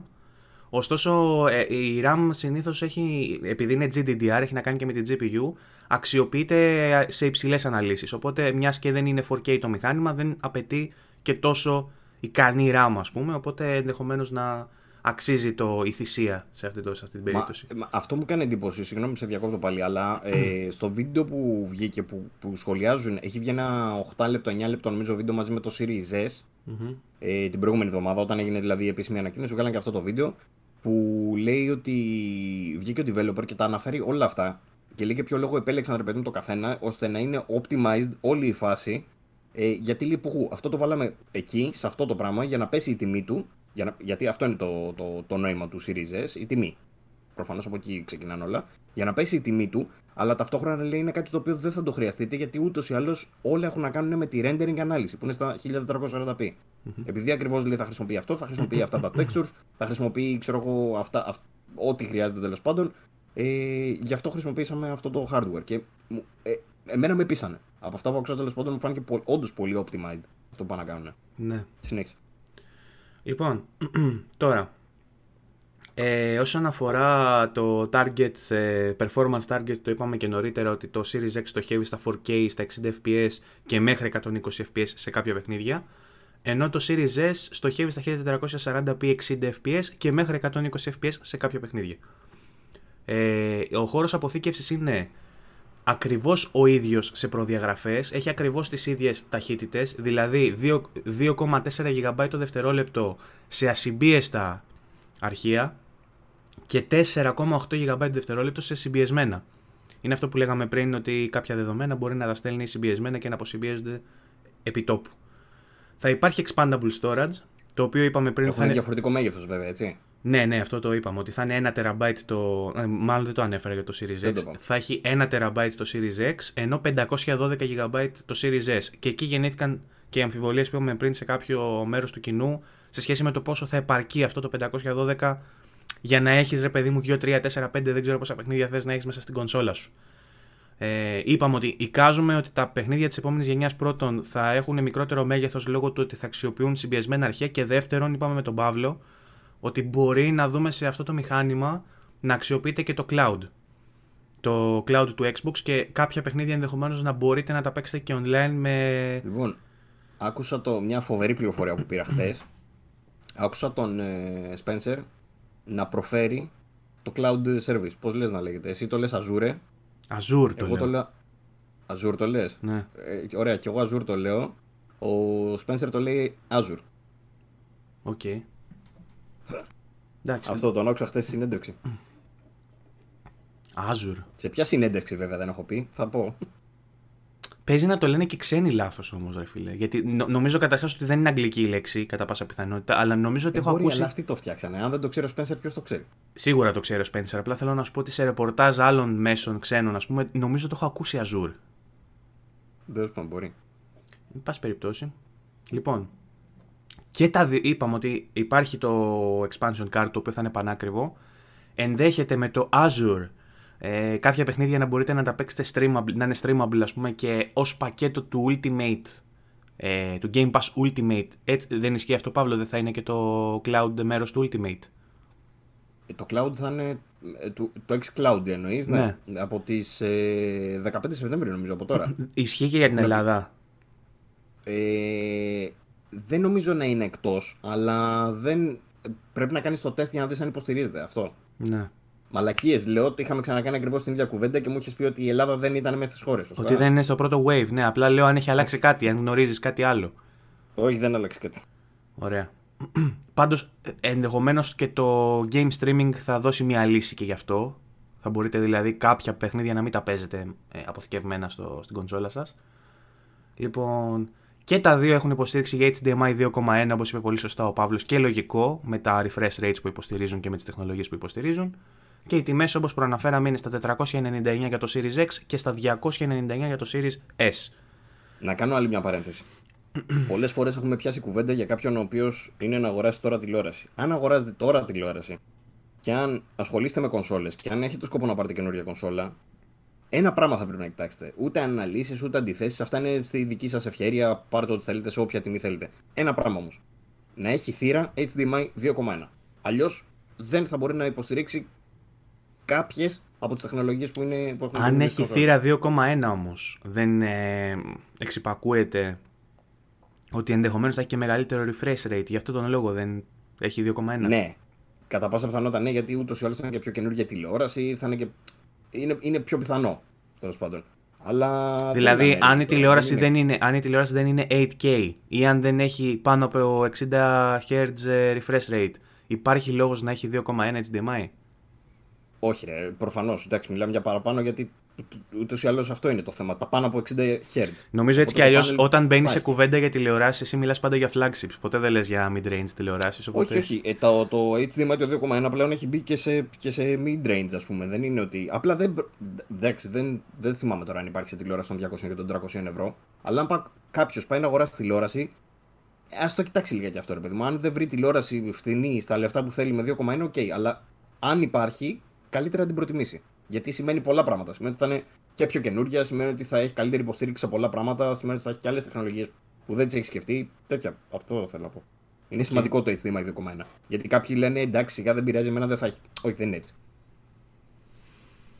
Για Λοιπόν, τη νέα γενιά είναι σημαντικό το HDMI 2.1. Αλλιώς ποιο το νόημα να βγαίνει ολόκληρη η Codemasters και η τέτοια και να λένε επιτέλους στο Dirt 5 να με κάτι γράμματα ναι, 120 FPS. Για αυτούς είναι. Για το HDMI 2.1 είναι αυτό. Οι τηλεοράσει αρχίζουν και γίνονται λίγο monitor. Αυτό είναι εντάξει, το θέμα. Και γίνεται- τα monitor. α- ανοίγει και άλλη κουβέντα σε σχέση με το κατά πόσο είμαστε εκεί. Γιατί υπήρχε ήδη κουβέντα Όχι, στο, θα στο γίνουμε, θα κατά γίνουμε, πόσο δεν είμαστε στο 4K. Ε, Αυτή η γενιά είπαμε ότι δύναται ή μάλλον στοχεύει στο να κάνει standard το 4K. Ελπίζουμε στα 60 FPS γιατί τα 30 FPS τα είχαμε ήδη. Θα είναι δύσκολο και για τα 60 FPS πιστεύω για κάποια παιχνίδια. Είμαστε λίγο στο μεταβατικό στάδιο. Ενδεχομένως να το κάνει standard η επόμε- το επόμενο revision, δηλαδή PlayStation, 4 PlayStation 5 Pro και Series X X.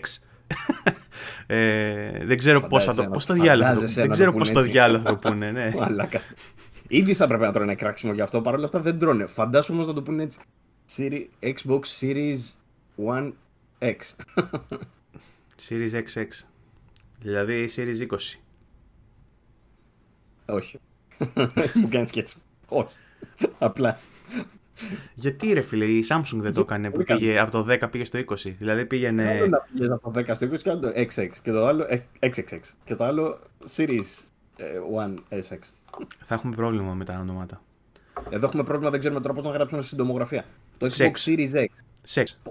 Όντως τώρα. Εγώ, σε, αλήθεια. εγώ σεξ το γράφω με το ή μικρό. S κεφαλαίο ή μικρό, X κεφαλαίο. Σεξ. Και σες. Ε, δεν είναι λίγο. Δεν ξέρω. Λίγο προκλητικό. Όχι προκλητικό. Λίγο. Σιγά ρε, προύντ. Χάνετε το νόημα. Σιγά κι εσύ. Κάνεις Όχι, σεξ, ε, το κάνεις κάνετε- σεξ μισοντημένη. Εννοώ ότι πάει αλλού, ρε παιδί μου. Με το που το βλέπεις αυτό δεν σου έρχεται το Xbox στο μυαλό. Ναι. Χάνει το νόημα του. Δεν πειράζει, μπορεί να γίνει ωραίο marketing πάνω σε αυτό όμως, για φαντάσου το. Εν τω μεταξύ, πας να, πας να γράψεις. Βγαίνει ξέρω εγώ το καινούργιο παιχνίδι της Ubisoft σε PS5, PS4, ε, PC, Nintendo Switch, Xbox One, Xbox One ε, X. Πες δεν το γράφουμε. Γράφουμε Xbox One. Δεν το χωρίζουμε. Αλλά τα άλλα μπορεί να πρέπει να τα χωρίσεις. Ή Γιατί, να πρέπει να τα αναφέρεις.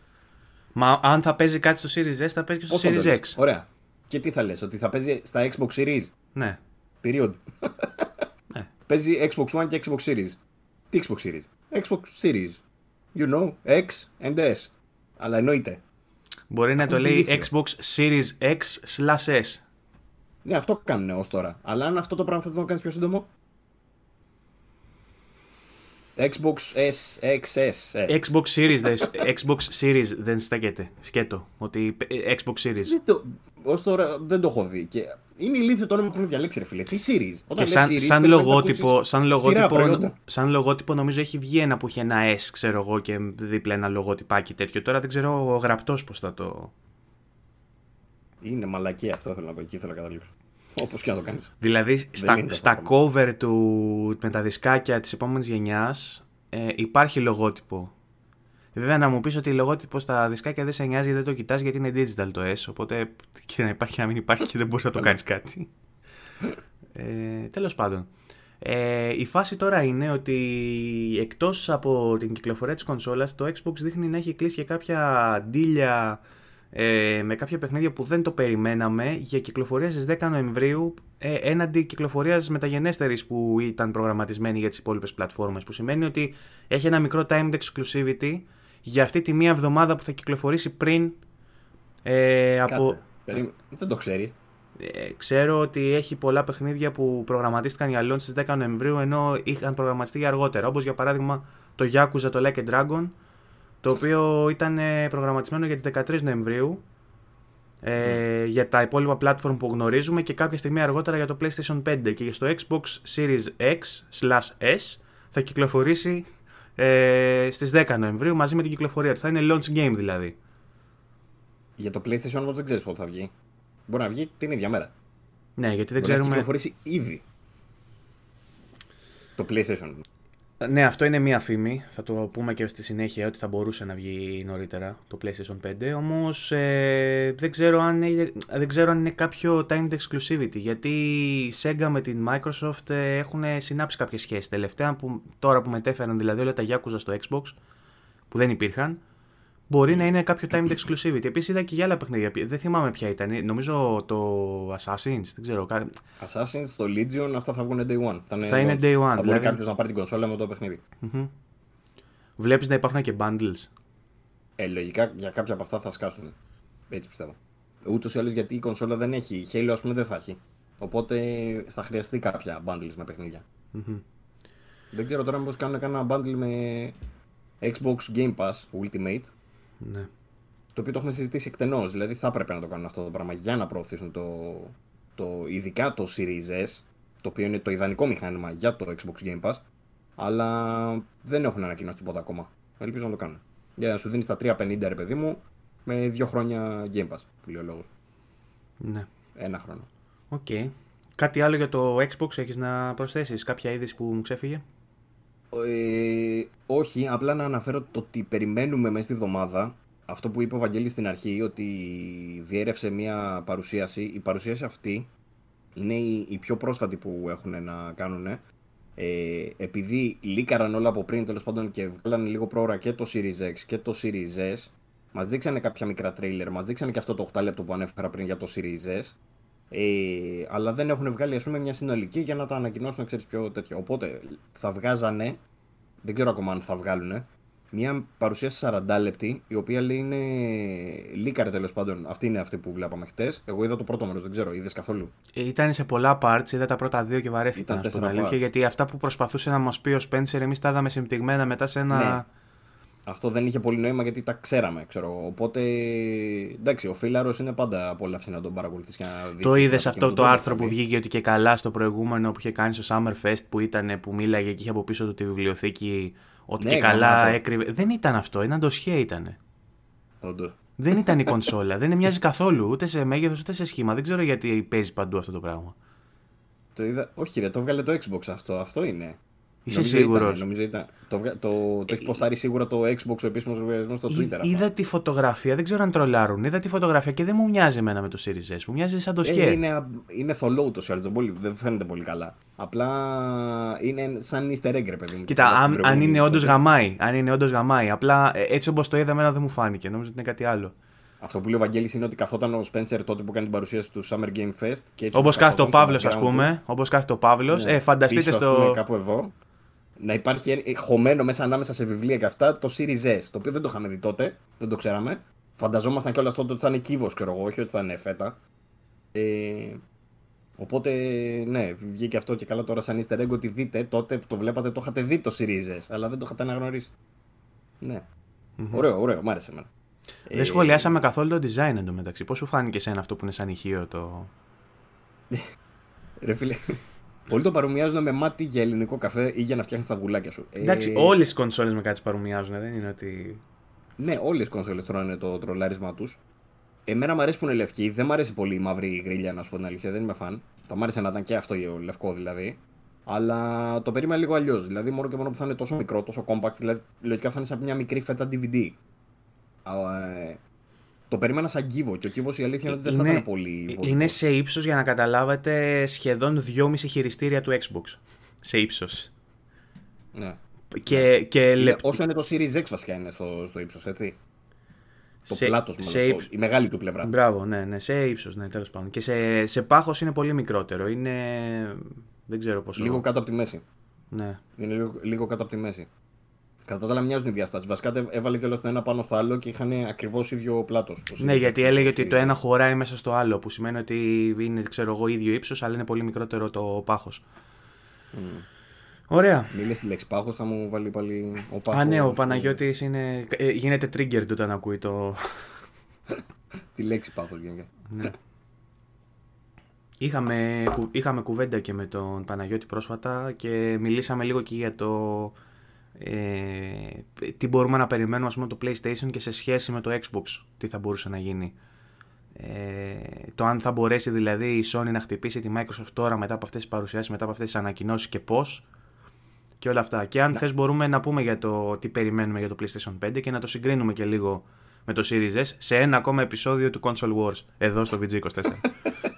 Που το κάνουμε σχεδόν σε κάθε επεισόδιο πλέον. ναι, Ε, α, πλέον καλά, ε, στοιχειοθετείται καλύτερα βέβαια. Είναι η εποχή, ρε. Εντάξει, είναι η εποχή γιατί μαθαίνουμε όλη την ώρα νέα για τις νέες κονσόλες. Ε, απλά, σαν συνολική εικόνα, θα ήθελα να πω ότι αυτό που πήρα εγώ από, το, από τη Microsoft είναι ότι είναι, μου φάνηκε λίγο καλύτερα οργανωμένη από ό,τι περίμενα. Είναι λίγο στα, στα καλά επίπεδα των, ε, των προσδοκιών μου. Δηλαδή, περίμενα ρε παιδί μου να βγάλει ένα πολύ δυνατό Xbox Series X και ένα OK, ξέρω εγώ, Series S, το οποίο ούτε μάλλον θα το κοίταζα. Παρ' όλα αυτά, έτσι όπως το λανσάρει, ειδικά αν του κοτσάρει πάνω και το Game Pass που είπαμε, νομίζω ότι θα είναι τούμπανο. Τρία εκατοστάρικα κονσόλα νέας γενιάς. Αυτό δεν έχει ξαναγίνει ποτέ. Έχουμε να δούμε από τα 16 bit, ξέρω Και τέτοιες ε, μετά και τις ανακοινώσεις της Nvidia που μιλήσαμε στο προηγούμενο επεισόδιο και είπαμε ότι το κάνει πολύ affordable ας πούμε, το PC Gaming, το, η νέα σειρά καρτών γραφικών, περιμένοντας και την Big Navi και γενικά τη σειρά γραφικών της Navi να δούμε τι αντιπροτάσεις θα δώσει και η AMD. Το Series S επαναφέρει στην κουβέντα αυτό το παλιό επιχείρημα των console gamers περί affordability και περί plug and play κτλ. Δηλαδή ότι παίρνεις, ε, ανανεώνεις ας πούμε τη σύμβασή σου με, τη, με το gaming ε, μπαίνοντας στη νέα γενιά δίνοντας μόνο 299 ευρώ και καθάρισες. Άσχετα τώρα αν θα έχεις τα, την ίδια απόδοση, τα ίδια γραφικά κτλ. Θα παίζεις τα παιχνίδια νέας γενιάς με πολλά από τα features τους θα μπορείς να τα παίξεις δίνοντας 299 ευρώ και τέλος. Και άμα κοτσάρεις πάνω και το Game Pass, είναι, ε, ε, είναι ανδιαφυσβήτητη η αξία. Δηλαδή αυτό το πράγμα σε προηγούμενες γενιές για να μπορέσεις να το κάνεις, για να μπορέσεις να παίξεις την ποικιλία που έχει μέσα το Game Pass, θεωρώ και με, και με τις επιδόσεις νέας γενιάς, θεωρώ ότι δεν δε θα μπορούσαμε να τα ακούσουμε καν. Στο λανσάρισμα κιόλας της νέας γενιάς. Mm-hmm. Δηλαδή μπορείς να, κατευθείαν να ξεκινήσεις με 3 εκατοστάρικα, συν ένα Game Pass και να ξεκινήσεις να παίζεις νέα παιχνίδια. Mm-hmm. Αυτό δεν το έχουμε ξαναδεί γενικά. Είναι, είναι, είναι τρελό. Ε, Τέλος πάντων, οπότε ρε παιδί μου, το, ο σχεδιασμός που έχει κάνει για το Series X και το Series S, εμένα μου αρέσει πάρα πολύ ο συσχετισμός αυτός που έκαναν με 2K και 4K. Δηλαδή το ότι το Series S δεν, δεν σου είπε ότι είναι απλά πιο αδύναμο. Στο έκανε συγκεκριμένο. Σου λέει ότι δεν στοχεύεις σε 4K, στοχεύεις σε 2K, αλλά όλα τα άλλα είναι ίδια. Όλα τα άλλα θα τα δεις. Αν χρησιμοποιεί, ξέρω εγώ, αυτές τις τεχνικές εκείνο το παιχνίδι, θα τις δεις και εδώ. Αν χρησιμοποιεί, ξέρω εγώ, ε, αυτό το φωτισμό εκεί πέρα, δεν θα δεις διαφορετικό εδώ πέρα επειδή είναι πιο αδύναμο το μηχάνημα, θα δεις το ίδιο. Μπορείς σε άλλες αναλύσεις, δεν ξέρω εγώ τι, αλλά το ίδιο. Νομίζω ότι είναι πολύ σημαντικό αυτό το πράγμα για, για να το εμπεδώσει ο καταναλωτής καλύτερα. Ο, του είναι πολύ πιο ξεκάθαρο. Είναι κάτι, έχει να κοιτάξει κάτι πολύ πιο απλό. Αν θέλει 4K ή 2K. Είναι πάνω απλό. Και πας 5 εκατοστάρικα ή 3. Είναι μεγάλη διαφορά. Ε, αλλά νομίζω ότι είναι σωστή η τιμολόγηση. Δηλαδή, και ακόμα και στις τιμές που λέγαμε εμείς, περιμέναμε το Series X να φτάσει τα 6 εκατοστάρικα. Θυμάσαι που το λέγαμε αυτό ε, για να δούμε, ξέρω εγώ, ίσως το PlayStation ας πούμε, στα 550, κάπως έτσι το σκεφτόμασταν. Εμείς. Ναι, αλλά είχαμε από πολύ νωρίς είχαμε αρχίσει να λέμε ότι νωρίς, η, ναι. η, η, Microsoft ενδεχομένως να δώσει μια τιμή πιο κάτω από το PlayStation 5 για να χτυπήσει την ναι, αγορά. Ναι, ναι, το λέγαμε και αυτό. Και ότι θα, θα ζημιωθεί από αυτό μεν, δηλαδή θα μπαίνει μέσα με τις κονσόλες που φτιάχνει, όμως θα έχει καλύτερη τιμή από το PlayStation 5. Λοιπόν... Φαντάζεσαι τώρα να σκάσει το PlayStation 5 πιο ακριβό; Τώρα ναι, αυτό θα ήταν καταστροφικό. Οι φήμες λένε βέβαια ότι ακούγοντας τις τιμές ε, και βλέπω. Εγώ πιστεύω ότι καταλητικό ρόλο έπαιξε το Series S στην απόφαση του PlayStation, αν ισχύει να ρίξει τις τιμές, γιατί ενδεχομένως θα θέλει να ψαλιδίσει λίγο αυτή τη διαφορά μεταξύ της digital έκδοσης του PlayStation 5 με το Series S. Που ε, ε, εξ αρχής είναι λάθος το να τα συγκρίνουμε αυτά τα δύο, γιατί μιλάμε για, μιλάμε για τελείως διαφορετικούς στόχους. Δηλαδή είναι σαν να παίρνεις ένα πετσοκομμένο Series X, ας πούμε, το PlayStation 5. Ενώ το Series S είναι κάτι τελείως διαφορετικό, έχει τελείως διαφορετικούς στόχους. Το PlayStation 5 είτε digital είτε όχι έχει σαν στόχους τους ίδιους με το Series X. Άσχετα αν θα τους πετυχαίνει, αυτό θα το δούμε στη συνέχεια. Ε, Οπότε τι, ε, εγώ νομίζω ότι είναι λογικό να περιμένουμε τώρα ε, τα δύο μηχανήματα της Sony να έχουν ή ένα πενιντάρικο ή ένα εκατοστάρικο διαφορά που είχαμε πει, ή κάτι ενδιάμεσα τέλος πάντων, ε, και να σκάσουν και οι δύο οι τιμές τους ανάμεσα στα 300 και στα 500 που κοστίζουν του. Εγώ περιμένω το PlayStation 5 με το δισκάκι πλέον να είναι γύρω στα 499, ενδεχομένως να πάει και στα 530. Κατά πάσα πιθανότητα όμως θα, θα έλεγα 499 ε, για το δισκάκι και γύρω στα μεταξύ 399 και 430 κάπου εκεί ξέρω εγώ να είναι το χωριστό. Δηλαδή μια διαφορά της τάξης των 80 ευρώ. Περιμένω. Για, για να έχει και νόημα, γιατί αν είναι 50 ευρώ, νομίζω ότι το κάνει λίγο ανούσιο την κυκλοφορία της Digital Edition. Δεν, δεν, σε, δεν, δεν με ελκύει κάτι με 50 ευρώ. Γιατί αυτό που θα χάσω με τα 50 ευρώ, ε, δεν αξίζει 50 ευρώ δηλαδή αυτό που θα χάσω. Γιατί θα μπορώ να βάζω τα δισκάκια μου εφόσον υπάρχει backwards compatibility για παράδειγμα με τα δισκάκια. Δεν θα μπορώ να παίξω το library μου με τα παιχνίδια του PlayStation 4, αυτά που έχω σε δισκάκι. Δεν αξίζει 50 ευρώ δηλαδή να κάνω τέτοια έκπτωση. Για να με δελεάσει λοιπόν να περάσω στο digital θα πρέπει να είναι πάνω από 50 ευρώ η διαφορά. Θεωρώ ότι αν φύγει πάνω από τα 4,99 με την έκδοση με δισκάκι η Sony θα, θα φάει πολύ ξύλο στο, στα social media και από την κοινή γνώμη. Θα φάει ξύλο. Γιατί ουσιαστικά θα πουλάει ακριβότερα μια κονσόλα η οποία είναι υποδέστερη σε τεχνικά χαρακτηριστικά. Ε, ίσως, ίσως και αρκετά υποδέστερη. Με αυτά που ακούμε και διαβάζουμε από τις φήμες που ξαναλέω όχι ότι σημαίνει κάτι φοβερό αυτό γιατί ε, τον πρώτο λόγο νομίζω για τους περισσότερους gamers και για εμάς τους δύο έχει το library έτσι. Έχουμε ξανασυζητήσει. Ακόμα και το PlayStation εντωμεταξύ δεν ξέρουμε δεν έχουμε ακούσει τέλος πάντων όλες τις πληροφορίες όπως έχουμε ακούσει για, το, για τα series Είμαστε λίγο πιο. περιμένουμε μια παρουσίαση από τη Sony λίγο πιο είναι, είναι πιο φιδωλή. Ε, αλλά η φάση είναι ότι και η Microsoft δεν μας είπε κανείς ότι σκόπευε να βγάλει αυτή την ανακοίνωση πριν από τη Sony. Ναι, δηλαδή ναι. τα δεδομένα αυτά λίκαραν. Ενδεχομένως η Microsoft να είχε το περιθώριο να περιμένει τη Sony. Όσο περνάει ο καιρός, η Sony δέχεται πολύ αρνητικό σχολιασμό για το γεγονός ότι δεν δίνει καμία πληροφορία απολύτως. Είχαμε πει ότι. Δεν θυμάμαι που το διάβασα αυτό. Είχα, είχα διαβάσει μια άποψη που έλεγε, νομίζω ότι την είχε πει ο Σινόμπι, πώς λέγεται αυτός. Ο... Mm. Στο Αρισέτερα νομίζω το είχα διαβάσει. Ότι η Sony αυτή τη στιγμή κερδίζει. Έχει κερδίσει την προηγούμενη γενιά. Όταν, λέει, είσαι, όταν είσαι ο βασιλιάς, όταν είσαι ο νικητής, όλοι οι υπόλοιποι σε περιμένουν μέσα στο δωμάτιο. Ποτέ δεν θα δεις τον νικητή να μπει στο δωμάτιο και να περιμένει τους υπόλοιπους. Οπότε η λογική είναι ότι η Sony έτσι κι αλλιώς θα περίμενε τη Microsoft πριν πει τα δικά της. Γιατί δεν έχει κανέναν λόγο να ρισκάρει και να βγει και να μιλήσει πρώτη, να, να δεσμευτεί για κάτι πρώτη. Ωραία. Η Microsoft απ' την άλλη είχε δώσει αρκετά στοιχεία, είχε ξεκαθαρίσει την υπεροχή της σε τεχνικά χαρακτηριστικά και το μόνο χαρτί που της έμενε να παίξει ήταν η καλύτερη τιμή από το PlayStation. Οπότε θεωρώ ότι το πιο. Ε, το, το αποτελειωτικό χτύπημα της Microsoft θα ήταν να περιμένει να βγει η Sony να παρουσιάσει κονσόλα στα 550 για παράδειγμα και να βγει μετά και να σου πει Series X στα 499. Μια πιο δυνατή κονσόλα 50 ευρώ φθηνότερα. Οπότε... Εγώ φοβάμαι μην ανακοινώσει έστω και ίδια τιμή ή, ή ακριβότερη. Αν σκάσει λίγο ακριβότερα, νομίζω ότι θα υπάρχει πρόβλημα. Θα δούμε εποχές δηλαδή PlayStation 3, Xbox 360. Ναι. Ε, εγώ εικάζω ότι θα δούμε 499. Έχω και μία. Έχω μία διέστηση ότι μπορεί να το δούμε και πιο κάτω. Αλλά νομίζω ότι η Sony θα δυσκολευτεί να το πάει πιο κάτω γιατί δεν έχει ε, την δυνότητα της Microsoft στην αγορά του να πάρει ρίσκο και να βγει ζημιωμένη. Η Microsoft δηλαδή γνωρίζουμε ήδη ότι την κονσόλα που θα, θα δώσει τη βγάζει με ζημιά. Mm, το έχουν, το Γνωρίζουμε ήδη ότι η υπηρεσία του Game Pass, του Game Pass που έρχεται και σε παίρνει το λεωφορείο και παίζει μέσα στο λεωφορείο.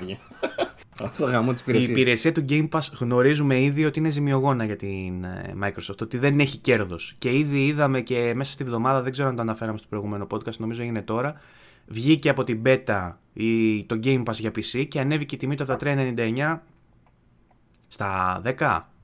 10 νομίζω, ναι. Νομίζω ήταν 5 στο εξωτερικό, 5 δολάρια και πήγε 10 δολάρια. Εδώ πέρα ήταν 3,99 ευρώ, δεν έχω δει πόσο έχει πάει. 10-10. Ανέβηκε η τιμή του. Και πάλι νομίζω ότι, είναι, ότι, ότι βγαίνει ζημιωμένη γιατί στο Xbox ήδη ήταν πιο ακριβό ας πούμε και θα, λογικά θα ακριβίνει κι άλλο στα επόμενα χρόνια γιατί δεν, δεν τη βγάζει. Ενδεχομένως να, να εξαντλήσει τα όρια η Microsoft μέχρι να αποκτήσει ένα αρκετά ικανό fanbase ας πούμε, να έχει ένα... Ναι, σε αυτό το σημείο δεν αναφέραμε βέβαια κάτι σημαντικό ότι μας, από, το, από το Holiday, μάλλον εννοούν από το λανσάρισμα της κονσόλας τέλος πάντων, ε, το Game Pass θα περιλαμβάνει και το EA Play, mm-hmm. πρώην EA Access, που είναι άλλα 60 παιχνίδια της EA, έτσι. Δεν είναι δηλαδή. Προσθέτει δηλαδή άλλη, ακόμα περισσότερη σοβαρή αξία. Δεν ξέρω αν έχουν σκοπό να ανακοινώσουν και καμιά αύξηση της τιμής τότε, συνολικά στο Ultimate, ξέρω εγώ. Αλλά ότι θα προσθεθεί αυτό λέει at no free extra cost, ξέρω πώς το λέει, είναι και αυτό κάτι. Δηλαδή Από τη στιγμή που λέει όμως ότι χωρίς έξτρα κόστος, αν βγει και στο ακριβήνει, θα βγει ο κόσμος και θα πει ναι, ακριβένει επειδή βάζετε το EA. Γιατί μας λέτε ότι. Έχει δίκιο, έχεις δίκιο. Έχεις δίκιο. Δεν βγάζει πολύ νόημα έτσι όπως το έθεσα. Απλά μπορεί να το κάνει σε διαφορετικούς χρόνους, ρε παιδί για να ταράξει λίγο. Για να σε βάθος χρόνου, εγώ το θεωρώ αυτονόητο να το ανεβάσει, γιατί είτε θα πρέπει να το ανεβάσει, είτε θα πρέπει να το σκοτώσει το Game Pass. Δεν γίνεται να το κρατήσεις σε αυτή την τιμή. Είναι ασύμφορο και το καταλαβαίνω κι εγώ σαν καταναλωτής, όχι μόνο. Ακόμα λένε για 100 παιχνίδια, αλλά δεν είναι 100 παιχνίδια μέσα. Ακόμα έχει 200 πλά. Ναι. Ε, και συνεχίζουν έτσι σταθερά. Απλά σου κάπως αλλιώς το λένε τώρα. 100 high quality games, κάπως έτσι το λέει. Αξίζει σίγουρα. Αξίζει σίγουρα για κάποιον που παίζει ειδικά. Παίζει, ε, έχει ρε παιδί μου ένα μεγάλο εύρος στα genres που παίζει ε, έχει μια ιδιαίτερη αξία. Έχει, έχει, αξίζει ιδιαίτερα. Αλλά δεν ξέρω αν ε, θα βρει αξία σε αυτό ένας παίκτης πιο casual που παίζει μόνο FPS για παράδειγμα ή παίζει μόνο adventures. Ή παίζει... Δηλαδή, αν παίζει κάτι συγκεκριμένο, ενδεχομένως να, να, να είναι προτιμότερο να πάρεις τα παιχνίδια που θες μόνο. Για έναν all around παίκτη που ε, γουστάρει να παίζει και αυτό, να παίζει και το άλλο, να, να δοκιμάζει indie games και αυτά, το Game Pass είναι φοβερή. πατέντα. νομίζω τα μόνα παιχνίδια τα οποία ίσως δεν συμφέρει να είσαι με μόνιμη συνδρομή, ξέρω να πάρεις ετήσια συνδρομή για παράδειγμα, που νομίζω έχει τρίμηνη και ετήσια, Ε, ο μόνος λόγος που μπορεί να μην συμφέρει κάποιον είναι όταν παίζει ένα παιχνίδι ε, συνεχόμενα. Δηλαδή, για παράδειγμα, αν θες να παίξεις τον Destiny μόνο, και δεν θες να παίξεις κανένα άλλο παιχνίδι, Αγόρασε. ίσως σε συμφέρει καλύτερα να πάει να το αγοράσει. Που το Destiny έχει γίνει free to play, έτσι. Τέλος πάντων, ενώ τις υπόλοιπες. Να πάρεις τα expansion, αλλά το θέμα είναι ότι στο Xbox πληρώνεις έτσι και αλλιώς συνδρομή για να παίζει online, ρε φίλε. Δηλαδή, άλλο το Game Pass for PC, ας πούμε, που στο PC παίζει.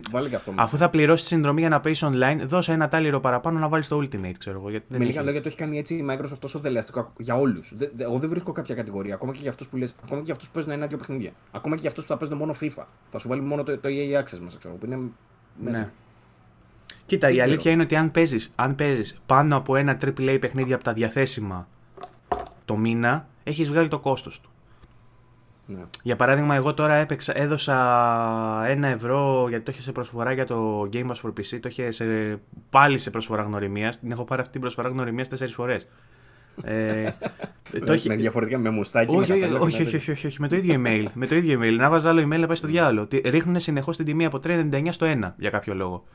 Και βασικά δίνουν μία το Ultimate για PC που δεν έχει κανένα νόημα στο PC, γιατί δεν, έχει- δεν έχει μέσα τη συνδρομή. Απλά έχει, τα, εξ- έχει κάποια add-ons, κάποια expansions ας πούμε, που στα δίνει έξτρα το Ultimate. Ε, τα δίνει, ξέρω εγώ, ε, δίνει μία προσφορά γνωριμίας στο Ultimate, μία στο Game Pass το απλό. Οπότε πάω μία στο ένα, μία στο άλλο με ένα ευρώ. Και το έχω κάνει αυτό τέσσερις φορές. Αλλά με ένα ευρώ τώρα έπαιξα Battletoads, έπαιξα Tell Me Why, έπαιξα Flight Simulator. Ε, τι άλλο, δεν θυμάμαι.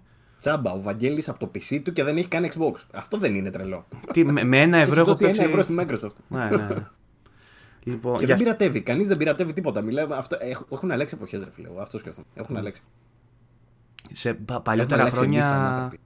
Θυμάμαι δηλαδή στην προηγούμενη γενιά. Εντάξει, βέβαια έχει να κάνει και με, με τι κόσμο συναναστρέφεσαι, Παύλο. Γιατί τώρα, αν θες να ξεφυλίσουμε το, το άγνωστο παρελθόν μας, το, το βρώμικο, ε, να σου θυμίσω ότι στην προηγούμενη γενιά, καθώς την περιμέναμε, στα φόρουμ που συχνάζαμε τότε, συζητούσαμε για το κατά πόσο θα είναι δυνατόν να πειρατευθούν οι κονσόλες επόμενης γενιάς, τότε επόμενης γενιάς. Δηλαδή, Ορίστε. Δεν μπορούν, αλλά δεν χρειάζεται. το PlayStation 4 και το Xbox One, θυμάμαι σε φόρουμ να συζητάμε ότι ποιο θα πάρεις, όποιος σπάσει πρώτα. Υπήρχε αυτό. Δηλαδή, όποιο, όποιο πειρατευτεί πρώτα θα πάρω.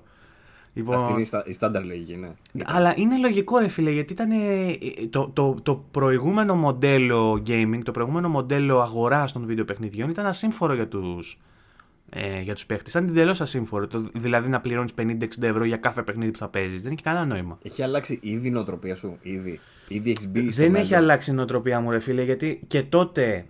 Καλά, εντάξει, προφανώς και δεν θα πω αν πειρατεύω ακόμα. Δεν χρειάζεται. Είναι ηλίου φα- φαενότερο αυτό. Δεν, δεν θεωρώ ότι υπά- υπάρχει λόγος να το συζητήσουμε καν. Δεν Αλλά χρειάζεται και να το παραδεχτείς. ναι, πάντα ήμουν της άποψης ότι πρέπει να υποστηρίζουμε τους developers, ειδικά τα indie studios, και ότι ε, εννοείται ότι είναι κατάπτυστο να πειρατεύεις. Κάποιες φορές κάποιοι άνθρωποι δεν μπορούν να κάνουν αλλιώς. Θα πει κάποιος άλλαξε χόμπι από το να κάνεις κάτι παράνομο. Αλλά από την άλλη, δεν είναι και. Για κάποιους ανθρώπους είναι κριτήριο, αλλά έχ- έχουν αλλάξει τόσο πολύ τα δεδομένα και έχουν γίνει standard πράγματα που δεν ήταν standard στην προηγούμενη γενιά. Όπως για παράδειγμα το Digital Store και οι εκπτώσεις του. Αν, αν έμπαινε στο PlayStation 3, ας πούμε, ή στο Xbox 360, δεν υπήρχαν οι εκπτώσεις που υπάρχουν τώρα. Τώρα σου λέει, ξέρω εγώ, πλήρωσα ένα πάρε τρία. Ή 75%-80% εκπτώσεις. Όταν στη ζυγαριά μπαίνει μια καλύτερη τιμή, τότε ο ηθικός σου κώδικας μπορεί να αποκτήσει ένα μεγαλύτερο βάρος. Όταν είναι τσάμπα ή 70 ευρώ, και αυτό είναι, είναι δύσκολο. Όταν είναι τσάμπα ή 15 ευρώ, ε, πάρ' το ρε μαλάκα. Κατάλαβες, δηλαδή. ε, Έχει μια διαφορά. Ωραία τα δε. λες, ωραία τα λες. Έχει μια διαφορά Ισχύει, γιατί ισχύει. 60 ευρώ είναι δύο μεροκάματα. Δεν θα δώσω δύο και τρία μεροκάματα για να πάρω ένα παιχνίδι. Ενώ αν είναι μισό μεροκάματο για να παίξω κάτι μια εβδομάδα και να περάσω καλά, θα πω εντάξει, ναι, οκ. Ισχύει. Αυτό είναι μεγάλη αλήθεια. Ε, γενικότερα, βέβαια, τίνω να θεωρήσω ότι αυτό είναι δική μας νοοτροπία, έτσι, ελληνική κυρίως. Εννοείται, ναι. Βε- Βέβαια είναι και ελληνικός μισθός. Δεν είναι. Ναι, με αυτό έχει, προφανώς έχει σχέση με αυτό το πράγμα και με την καθημερινότητα Είναι, και με είναι τα- άλλο με τα να πάντα βγάζεις και με- 1600 το μήνα και να δίνεις τα 600 για το gaming, και άλλο να βγάζεις 600 το μήνα και να πρέπει να δώσεις 500 για το gaming. Έχει διαφορά. Αυτό. Ε, αλλά σε, σε, σε γενικότερο πλαίσιο, έτσι όπως το θέτεις, όντως επειδή έχουν αλλάξει όλα αυτά, νομίζω ότι ε, έχει, είναι αυτό που λες, ότι ήταν ασύμφορο πριν και πλέον έχει γίνει άλλο Συμφέρον. πράγμα τελείως. Βέβαια έχουν, επομι... έχουν επομιστεί οι εταιρείες μεγάλο βα- οι εταιρείες, η Microsoft. έχει, επο- έχει επομιστεί η Microsoft ένα μεγάλο βάρος. Δηλαδή σου λέει ε, θα, θα προσπαθήσω να το δώσω σε όλους. Ακούστηκε λάθος αυτό. Πώς κάνει ο Bill Gates με το νερό; Άντε το. Πώς κάνει ο Bill Gates με το νερό που πάει και δίνει νερό, ξέρω εγώ, στην Αφρική, στις χώρες που δεν έχουν νερό; Πώς κάνει ο Zuckerberg με το, με το ίντερνετ που πάει στην Ινδία και σε άλλε. Το πιο σωστό θα ήταν πώς κάνει ο Bill Gates με τα 5G εμβόλια; ε, τα, ε, συγγνώμη, αυτά τι είναι τσιπάκια, τα έχω μπλέξει τώρα όλα μαζί. Όλα, όλα, όλα. 5G. ε, πω, Fit, fit η κυρία που πηδάει πάνω στις μάσκες. Ε, που έχει γίνει viral. Ξεσκίστηκε αυτό. ε. ναι, ναι, το meme της νομα- ε, ε, Έφτασα κοντά να φτιάξω meme, αλλά λέω άστο, δεν θα πέσω στην παγίδα. Ας το έχουν φτιάξει άλλοι. Έχουν φτιάξει πολύ, ναι, γι' αυτό. Ε, αλλά ε, έχει μπει στο τρυπάκι η Microsoft να πει ότι όπως προσπαθούμε, ρε παιδί μου, να ξεβλαχέψουμε εντός εισαγωγικών κάποιες χώρες που έχουν μείνει πίσω και ακόμα δεν έχουν ευρυζωνικές συνδέσεις, ακόμα δεν έχουν το ένα, δεν έχουν το άλλο. Ε, πρέπει κάποια στιγμή το gaming να γίνει affordable για όλους και να μπορούν να παίξουν. Και αυτό θα το επομιστούμε εμείς αρχικά, αλλά θα δημιουργήσουμε μετά ένα μονοπόλιο για παράδειγμα. Δεν ξέρω κατά πόσο είναι υγιές αυτό, αλλά ενδεχομένως όπως τώρα με το Netflix είναι σπάνιο να βγεις σε μια παρέα και να πεις εσύ έχεις Netflix, και εγώ δεν έχω Netflix, δεν ασχολούμαι με τέτοια. Συνήθως θα βγεις και θα πεις είδες το Netflix αυτό και θα απαντήσει όλη η παρέα το είδα. Γιατί είτε έχουν όλοι Netflix, είτε έχει, φτά... έχει με την πολιτική του το Netflix αυτό που, δεν... που σου επιτρέπει, ξέρω εγώ, να αγοράζεις 4 άδειες ταυτόχρονα, να βλέπουν 16 άτομα. Αλλά... δεν ξέρω. Βάλε και τα παιδιά τους. ναι, έχει, ξέρω, μπαίνει στο λογαριασμό στο Netflix και έχει 45 καρτέλες, ξέρω εγώ. Και... Ε, μαλάκα, στο, στο εξοχικό μου, στα βίλια που μιλάω με τα παιδιά, πληρώνει ένα στο χωριό και έχουν όλοι. Και έχουν, έχουν βγάλει. Είχαμε και κάτσει, στην πλατεία. Είχαμε κάτσει, ένα, είχαμε κάτσει μια Κυριακή για καφέ, ξέρω εγώ, και μου δείξαν είχαν ένα αρχείο που είχαν σημειώσει με τον κάθε λογαριασμό ποιος μπαίνει στον κάθε. Δηλαδή, user, μπορείς, ξέρω εγώ, να φτιάξεις μέχρι κάποια users. Και είχε 1, 2, 3, 4, 5 users. Στο κάθε user είχε από ένα άτομο και είχε τις ώρες που μπορεί να μπαίνει ο καθένας. Ούτως ώστε πληρώνανε, πληρώνανε μία συνδρομή και απλά φροντίζανε να μην μπαίνουν ταυτόχρονα πάνω από τέσσερις. Γαμάει, γαμάει. Αυτό πολύ καλό. Οπότε μπορεί να μπουν αυτό που λες 16 άτομα. Πολύ καλό. Το ξεμπουρδελέψανε, το ξεμπουρδελέψανε. Λοιπόν, η φάση λοιπόν είναι ότι εφόσον έχει κάνει κάτι τέτοιο το Netflix, προφανώς ήδη η Microsoft ότι μπορώ να κάνω κάτι αντίστοιχο με το gaming. Δηλαδή να τους κάνω όλους να έχουν Game Pass. Και αυτό θα μου βγάλει έσοδα σε βάθος χρόνου. Μακάρι να τους πιάσει γιατί είναι, είναι, είναι ωραίο αυτό που προσπαθούν να κάνουν και συμφέρον για εμάς. Αυτό που φοβάμαι είναι μην δημιουργήσει κάποιο μονοπόλιο. Η αλήθεια είναι ότι αυτό που, που προσπαθούν να κάνουν έχει νόημα και σε βάθος χρόνου θα το δούμε όντως να δουλεύει. Γιατί το, καταρχήν το Game Pass ανακοίνωσαν ότι έφτασε στα 10 εκατομμύρια συνδρομητές.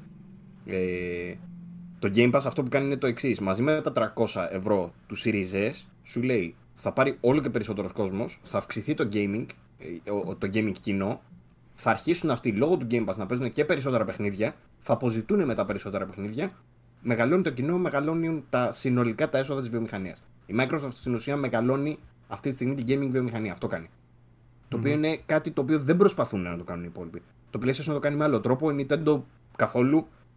Ε, καθόλου. Έχει τους δικούς της τρόπους τέλος πάντων. Πάει και βγάζει τα, τα αυτοκίνητα τα Mario Kart Live. Αλλά τέλος πάντων, είναι και αυτός ένα τρόπο, δηλαδή, υποθέτω. Πάντως, παρένθεση, συγγνώμη, θέλω να σου πω ότι βγήκε ένα άρθρο από το Bloomberg το οποίο λέει ότι η Nintendo αυξάνει την παραγωγή σε Switch για το επόμενο fiscal year, δηλαδή μέχρι τον Μάρτιο του 2021, σε 30 εκατομμύρια units. Έτσι, Δηλαδή πιστεύει ότι μέχρι το Μάρτιο του 2021 που θα έχουμε PlayStation 5 και Series X θα μπορέσει να πουλήσει άλλα 30 εκατομμύρια Switch. Που είναι ήδη η πρώτη κονσόλα νομίζω σε Giro και σε να σκεφτούμε λιγάκι ότι θα βγει Series S στα 300 δολάρια και υπάρχει το Nintendo Switch στα 300 νομίζω και αυτό. Ναι. είναι ασύλληπτο. Είναι στον πλανήτη της Nintendo αυτό, είπαμε, είναι κάτι άλλο. Είναι, ναι. είναι κάτι ξεχωριστό. Δεν πάει όμως. Επόμενη γενιά, παλιότερη γενιά, δύο γενιές πίσω δηλαδή. Ναι, τέλος πάντων. Πρέπει να σταματήσει αυτή η εμπάθεια για την Nintendo. ναι, ναι, θα σταματήσει σταματήσει. Θα σταματήσει γιατί σου λέω, έχω κολλήσει. Θα σταματήσει καταρχάς γιατί θα σου, βγάλει, θα σου βγάλει καταρχάς η Nintendo Switch με 4K support. Οπότε θα σταματήσει εκεί η εμπάθεια και θα. Α, το λέγανε και αυτό, ε. Νομίζω το είπαμε και στο προηγούμενο επεισόδιο. Ότι ε, είπε, νομίζω το έχουμε πει, ας το ξαναπούμε. Ε, έστειλε λέει ένα ενημερωτικό η Nintendo στους third party developers ότι έχετε στο νου σας το 4K support για τα παιχνίδια σας για ό,τι βγει στο Switch που υποδεικνύει ότι θα δούμε κάποιο variant ε, του Switch που θα έχει υποστήριξη για 4K δεν, αυτό δεν σημαίνει ότι θα έχει native 4K. Να σου θυμίσω ότι. μου έχει λείψει. Ναι. Μου έχει λείψει το add-on της κονσόλας. Μου έχει λείψει ένα 32X, ένα Mega CD. Να πάει κάποιος στο Switch, έτσι όπως είναι ξέρω εγώ, η βάση, για να προσθέσει ένα USB με άλλο ένα μηχάνημα. Δεν σου έχει λείψει, ας πούμε, δεν σου έχει λείψει το add-on σε cartridge όπως έκανε με, με και το. Σε, γαμάει. δεν ξέρω πώς μπορεί να γίνει όμως τώρα. να βγει μια κασετούλα που μπαίνει στο Switch και από πάνω να έχει ένα ματζαφλάρι τόσο ξέρω και να έχει μέσα ένα επεξεργαστή. Και πάρ το και για φορητό. Και, και, να, σε, να σε παίρνει κάτω, να σε παίρνει κάτω μαζί με το Switch, ξέρω. ναι, αυτό μου έχει λείψει πάρα πολύ. Εμένα δεν μου έχει λείψει καθόλου, ας πω την αλήθεια, αλλά θα ήταν vintage. Και είναι κάτι πολύ Nintendo-ish. θα μπορούσε να το κάνει η Nintendo. Μπράβο, γι' αυτό λοιπόν, το ε, ε, Πάντως το 4K support δεν σημαίνει απαραίτητα native 4K. Ε, να θυμίσουμε ότι έχει Nvidia Tegra μέσα το Switch, που σημαίνει DLSS 2, που σημαίνει ότι μπορεί απλά να σου βγάλει ένα λίγο καλύτερο, ένα επικαιροποιημένο ε, Tegra που θα υποστηρίζει DLSS 2 και σημαίνει αυτό ότι θα μπορεί να ρεντάρει για παράδειγμα 1080 και να σου βγάζει ένα κάτι κοντά στο 4K. Ε... Συγγνώμη για τα beep. Ναι, δεν έβριζα. Να πούμε ότι δεν έβριζα. Αυτό ήταν το κλιματιστικό του Παύλου. λοιπόν, τώρα θέλω να μιλήσουμε για τη Sony και το PlayStation και να κάνουμε τις προβλέψεις μας για τα όσα θα δούμε την Τετάρτη στις 16 του μηνός. Αλλά πριν από, πριν από αυτό θέλω να κάνω ένα jump cut για να πάω στην κουζίνα να φέρω νερό να πιω. γιατί έχει στεγνώσει το στόμα μου όλα αυτά που λέμε τόσο. Και θα τον δείτε πριν, πριν αφιδατωμένο και μετά. Και τώρα, στον επόμενο τόνο θα είμαι ενυδατωμένος. Πάμε. λοιπόν, αυτή είναι η φωνή μου ενυδατωμένη. Ε... και ακούγεται. Όχι, έτσι, έτσι ακούγεται αυτά τα σαλιωμένα και τέτοια ακούγεται αν είσαι αφιδατωμένος. Το είχα δει αυτό σε βιντεάκι για το όταν ήθελα να κάνουμε το podcast και καλά, πώ ακούγεται καλύτερη φωνή και έλεγε Φροντίστε να μην καπνίζετε ή να, να μην είστε αφιδατωμένους γιατί θα ακούγονται τα σάλια σας. Οπότε, βέβαια το, έχουμε, ναι, το, λύνουμε, το λύνουμε στο post αυτό έτσι κι αλλιώς γιατί τα σάλια μας όταν μιλάμε για Game Pass ακούγονται. Ο Βαγγέλης ψάχνει πώς να κάνει ASMR βίντεο. Ακούστε λίγο καλά. Ναι. Γράψτε από κάτω αν θέλετε να ακούτε τον Παύλο να μιλάει για το Game Pass σε ASMR. Special episode. Λοιπόν, που είχαμε μείνει. Λοιπόν. Λέγαμε πάλι για την Nintendo. Είπαμε, λέγαμε για την Nintendo και είπαμε ότι μόλις επιστρέψουμε όταν ενυδατωθώ θα μιλήσουμε για την αναβροχιά σε, σε νέα για το PlayStation 5 και για το τι περιμένουμε να δούμε την επόμενη εβδομάδα με την παρουσίαση. Όσο έπινα νερό, εσύ πέρασες από το group στο facebook και είδες ότι ήδη έσκασε μια, ένα αρθράκι το οποίο ποστάρει ο φίλος μας ο Στέφανος ο Δανιλίδης ε, που μιλούσε για τα features που θα στερείται το Xbox Series S σε σχέση με το One X. Δεν ξέρω ποιο είναι το take το δικό σου. Όποιος θέλει να δείξει μαλλιάσματα μπορεί να περάσει μια βόλτα από το Facebook group που λέγονται πολλά εκεί μέσα. Πέφτει φοβερό κραξίδι, φοβερό meme, φοβερό. Γενικά είναι, ένα, είναι the place to be. Ε, VG24 Gaming Community, official gaming community. Ε, Σας περιμένουμε να μπείτε στο γκρουπάκι. Υπάρχει και, να link. τσακωθούμε και με εσάς. Να τσακωθούμε και με εσάς. Υπάρχει link στην περιγραφή. Όποιος δεν έχει μπει ακόμα να μπει. Πες, Παύλο, τι λέει το αρθράκι και κάνει ένα debunk έτσι στα γρήγορα για να περάσουμε να μιλήσουμε για Sony.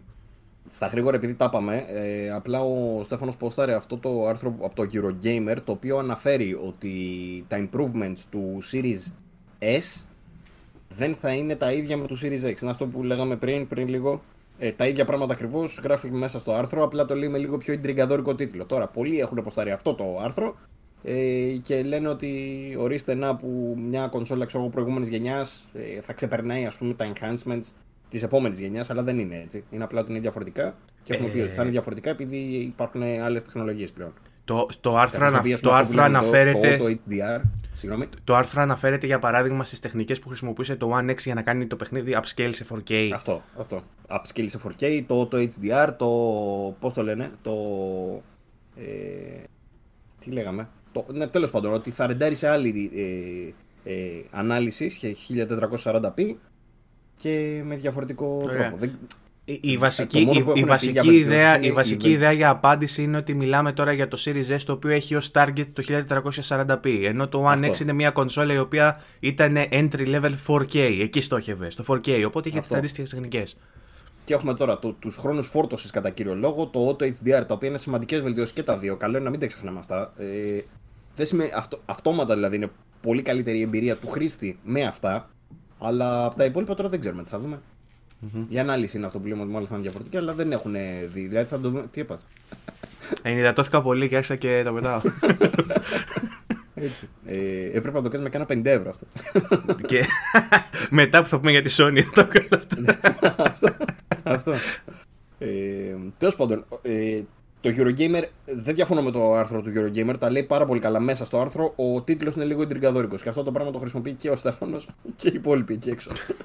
Αυτό ήθελα να πω. Εντάξει. Το debunk το υπόλοιπο, τις κουβέντες θα τις κάνουμε. Ήταν ένα χαμούλης από κάτω στα σχόλια, δεν πρόλαβα να τα διαβάσω. Τελειώνοντας το επεισόδιο, θα μπούμε να τσακωθούμε κι εμείς εκεί πέρα. Λοιπόν. Ωραία. Ε, πάμε τώρα να πούμε για PlayStation. Περιμένουμε να δούμε τι. Μιλήσαμε πριν για τις, για τις τιμές, ότι ενδέχεται να δούμε ψαλίδι σε αυτό που εικάζαμε εμείς στα προηγούμενα επεισόδια ότι θα δούμε σαν τιμές. Να θυμίσω ότι εμείς νομίζω μιλούσαμε για τιμές ε, γύρω στα 500 και κάτω, ξέρω εγώ, έτσι. Ναι, νομίζω. 5.30 νομίζω. Λέγαμε, είχαμε πει για το 5, κανονικό, λέγαμε 4.70 για το άλλο, κάτι τέτοιο. 5.30 και λίγο κάτω από τα 500 για το digital. Τα νέα δεδομένα που εισάγει το Xbox βέβαια με το Series X στα 499 θα μπορούσε να κάνει τη Sony να ρίξει το PlayStation 5 παρακάτω. Το πιστεύεις σε αυτό; Όσο εγώ Ναι, το προσπαθώ πιστεύω. να καλύψω αυτό το ρέψιμο που πάει να βγει από το νερό τώρα. Επαγγελματισμός, μαλάκα. όχι, δηλαδή έχει φτάσει σε άλλο επίπεδο η εμπειρία. Ε, πλέον. Ξέρω κανάλια που απλά θα ρευόντουσαν. Οπότε το γεγονός ότι εγώ το κάνω conceal μας, μας ανεβάζει κάποιες θέσεις. Τέλειο. Ε, ναι, πιστεύω ότι όντως θα, θα ρίξει. Όχι θα ρίξει, ότι όντως θα δούμε το PlayStation όπως είπα και πριν και τα δύο μοντέλα ανάμεσα στο Series S και στο Series X. Μπορεί να είναι 4 και 450, μπορεί να είναι 5 και 430, κάτι τέτοιο. Ή μπορεί να είναι 4 και 470, κάπως έτσι. Ε, τώρα, επίσης, περιμένουμε να δούμε αν τελικά η ημερομηνία κυκλοφορίας θα είναι μαζί με το Xbox Series X, αν θα είναι λίγο αργότερα, αν θα γίνει σε κύματα. Φυσικά αν η Ελλάδα θα είναι μέσα στο πρώτο κύμα και αυτό μας ενδιαφέρει. Ε, αλλά υπάρχει και μια φήμη η οποία λέει ότι για να χτυπήσει το Xbox θα προσπαθήσει το PlayStation να κυκλοφορήσει νωρίτερα. Κάποιες μέρες νωρίτερα από το Xbox. Σε αυτό τι απαντάς εσύ; Μακάρι. Ε, με πιάνεις απροετοιμάστο. Όχι, ε, εντάξει, το περιμένουμε περίπου εκείνες τις μέρες, ρε παιδί μου. Και δεν νομίζω τώρα να κάνει διαφορά. Δηλαδή, αν κάποιος θέλει να αγοράσει PlayStation, ε, θα το σκεφτεί αν θα βγει μια εβδομάδα αργότερα από το Xbox, δεν νομίζω. Ή θα το σκεφτεί. Βέβαια, θα, έχει, θα έχουμε. Εκείνες τις μέρες θα βγαίνουν και κάτι Cyberpunk και κάτι τέτοια. Έτσι, Call of Duty, Assassin's Creed. Λες κάποιος να Αν είναι. μπορεί να είναι σάλτας. Λες κάποιος να, δη- να λειτουργήσει με την, με την πα- παρόρμηση, ας πούμε. Το Impulse. ότι θε- θέλω, Ναι, να, ναι, ναι. θέλω να παίξω Cyberpunk. Οπότε, εγώ ποια είναι πρώτη έξω, θα πάω να την πάρω για να παίξω Cyberpunk. Παίζει, δεν το πιστεύεις αυτό; Στάνταρ. Στάνταρ θα υπάρχουν τέτοια. Κα, Καταρχάς, εγώ έχω ζητήσει το Cyberpunk για review στο PC. Οπότε, βέβαια, τώρα, τώρα το σκέφτομαι λίγο. θα εξαρτηθεί με το τι PC θα έχω όταν θα κυκλοφορήσει, αλλά το σκέφτομαι.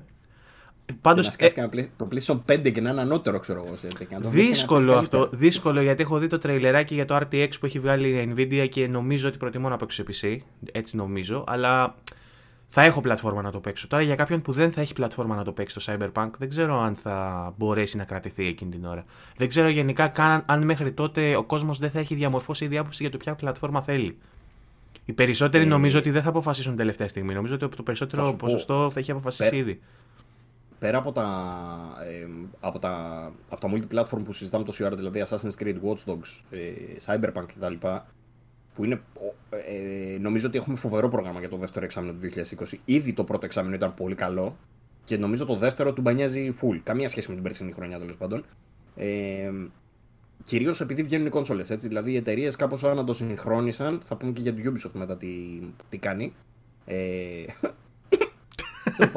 Ε, αλλά νομίζω ότι το έχουν φτιάξει έτσι κάπως το πρόγραμμά τους για να έχουν τουμπανάκια τέλος πάντων τώρα με την έναρξη των νέων κονσολών. Βέβαια, ακόμα δεν ξέρουμε ποια θα είναι τα, τα λανσαρίσματά τους.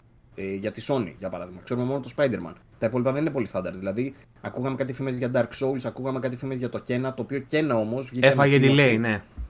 Έφαγε delay, delay. Δεν ξέραμε ακριβώς πότε θα κυκλοφορήσει, αλλά εικάζαμε στο launch window, έτσι όπως λέγανε. Ε, τε- και ανακοινώθηκε τέλος πάντων ότι θα Ε, κυκλοφορήσει το όχι, δεύτερο εξάμηνο του υπήρχε, 2021. υπήρχε plan, ήταν Το δεύτερο planned, τρίμηνο, συγγνώμη. ήταν ε, previously planned για holiday 2020 Α, οκ. και έφαγε delay για πρώτο qu- quarter, quarter 1 του 2021, δηλαδή μέχρι το Μάρτι. Πρώτο ή δεύτερο; Το quarter ε, Q1 τι είναι, μέχρι το Μάρτι δεν είναι; Ναι, πρώτο λέει. Ναι, Q1. Ε, εντάξει, για την καθυστέρηση. Και έβγαλε Απλά θα βγει και... μετά τα Χριστούγεννα, ξέρω εγώ. Ναι, έβγαλε και επίσημη ανακοίνωση το οποίο να σου πω ότι το Kena είναι από τα top παιχνίδια που περιμένω για την επόμενη γενιά σε βαθμό που είναι το wallpaper μου στο PC μου αυτή τη στιγμή το Kena, έτσι. Πολύ καλό, συμφωνώ και εγώ μαζί σου και για μένα είναι από τα πιο αναμενόμενα και για πο- πάρα πολύ κόσμο και επίσης έχουν λάβει και οι ίδιοι. Οι οποίοι το development team δεν είναι ιδιαίτερα γνωστό, δεν θυμάμαι τι άλλο παιχνίδι έχουν κάνει. Αλλά έχουν πάρει λέει, πάρα πολλά μηνύματα από κόσμο που τους έδειξε ότι γουστάρει πάρα πολύ το παιχνιδι Και γενικά από αυτά που παρουσιάστηκαν ως PlayStation Games, που θα δούμε δηλαδή, ήταν από τα top το κένας στι προτιμήσει. Εν τω μεταξύ βλέπω τώρα εδώ στο VG24 που μπαίνω 7 το Marvel's Avenger. Avengers, όχι ένας. Τώρα θες να το συζητήσουμε αυτό; Ε, θυμάμαι στο προηγούμενο έλεγες για 7,5. Και Είναι βλέπω. πάνω το review της Ελένης, το συζητήσαμε λιγάκι. Εγώ δεν το έχω, δηλαδή τερμάτισα το story και το άφησα λιγάκι. Ε, η Ελένη έλειωσε. Δηλαδή, όταν λέω έλειωσε, έκανε και τα. Έχει τρελό grinding. Άμα θες να κάνεις ολόκληρη την αλυσίδα, για παράδειγμα, κάποιου χαρακτήρα. Τα iconic missions, έτσι όπως τα λένε. Τρελό grinding. Έχει τρελό grinding άμα θες να πας σε κάποια αποστολή κάποιου boss. Για παράδειγμα, του Taskmaster.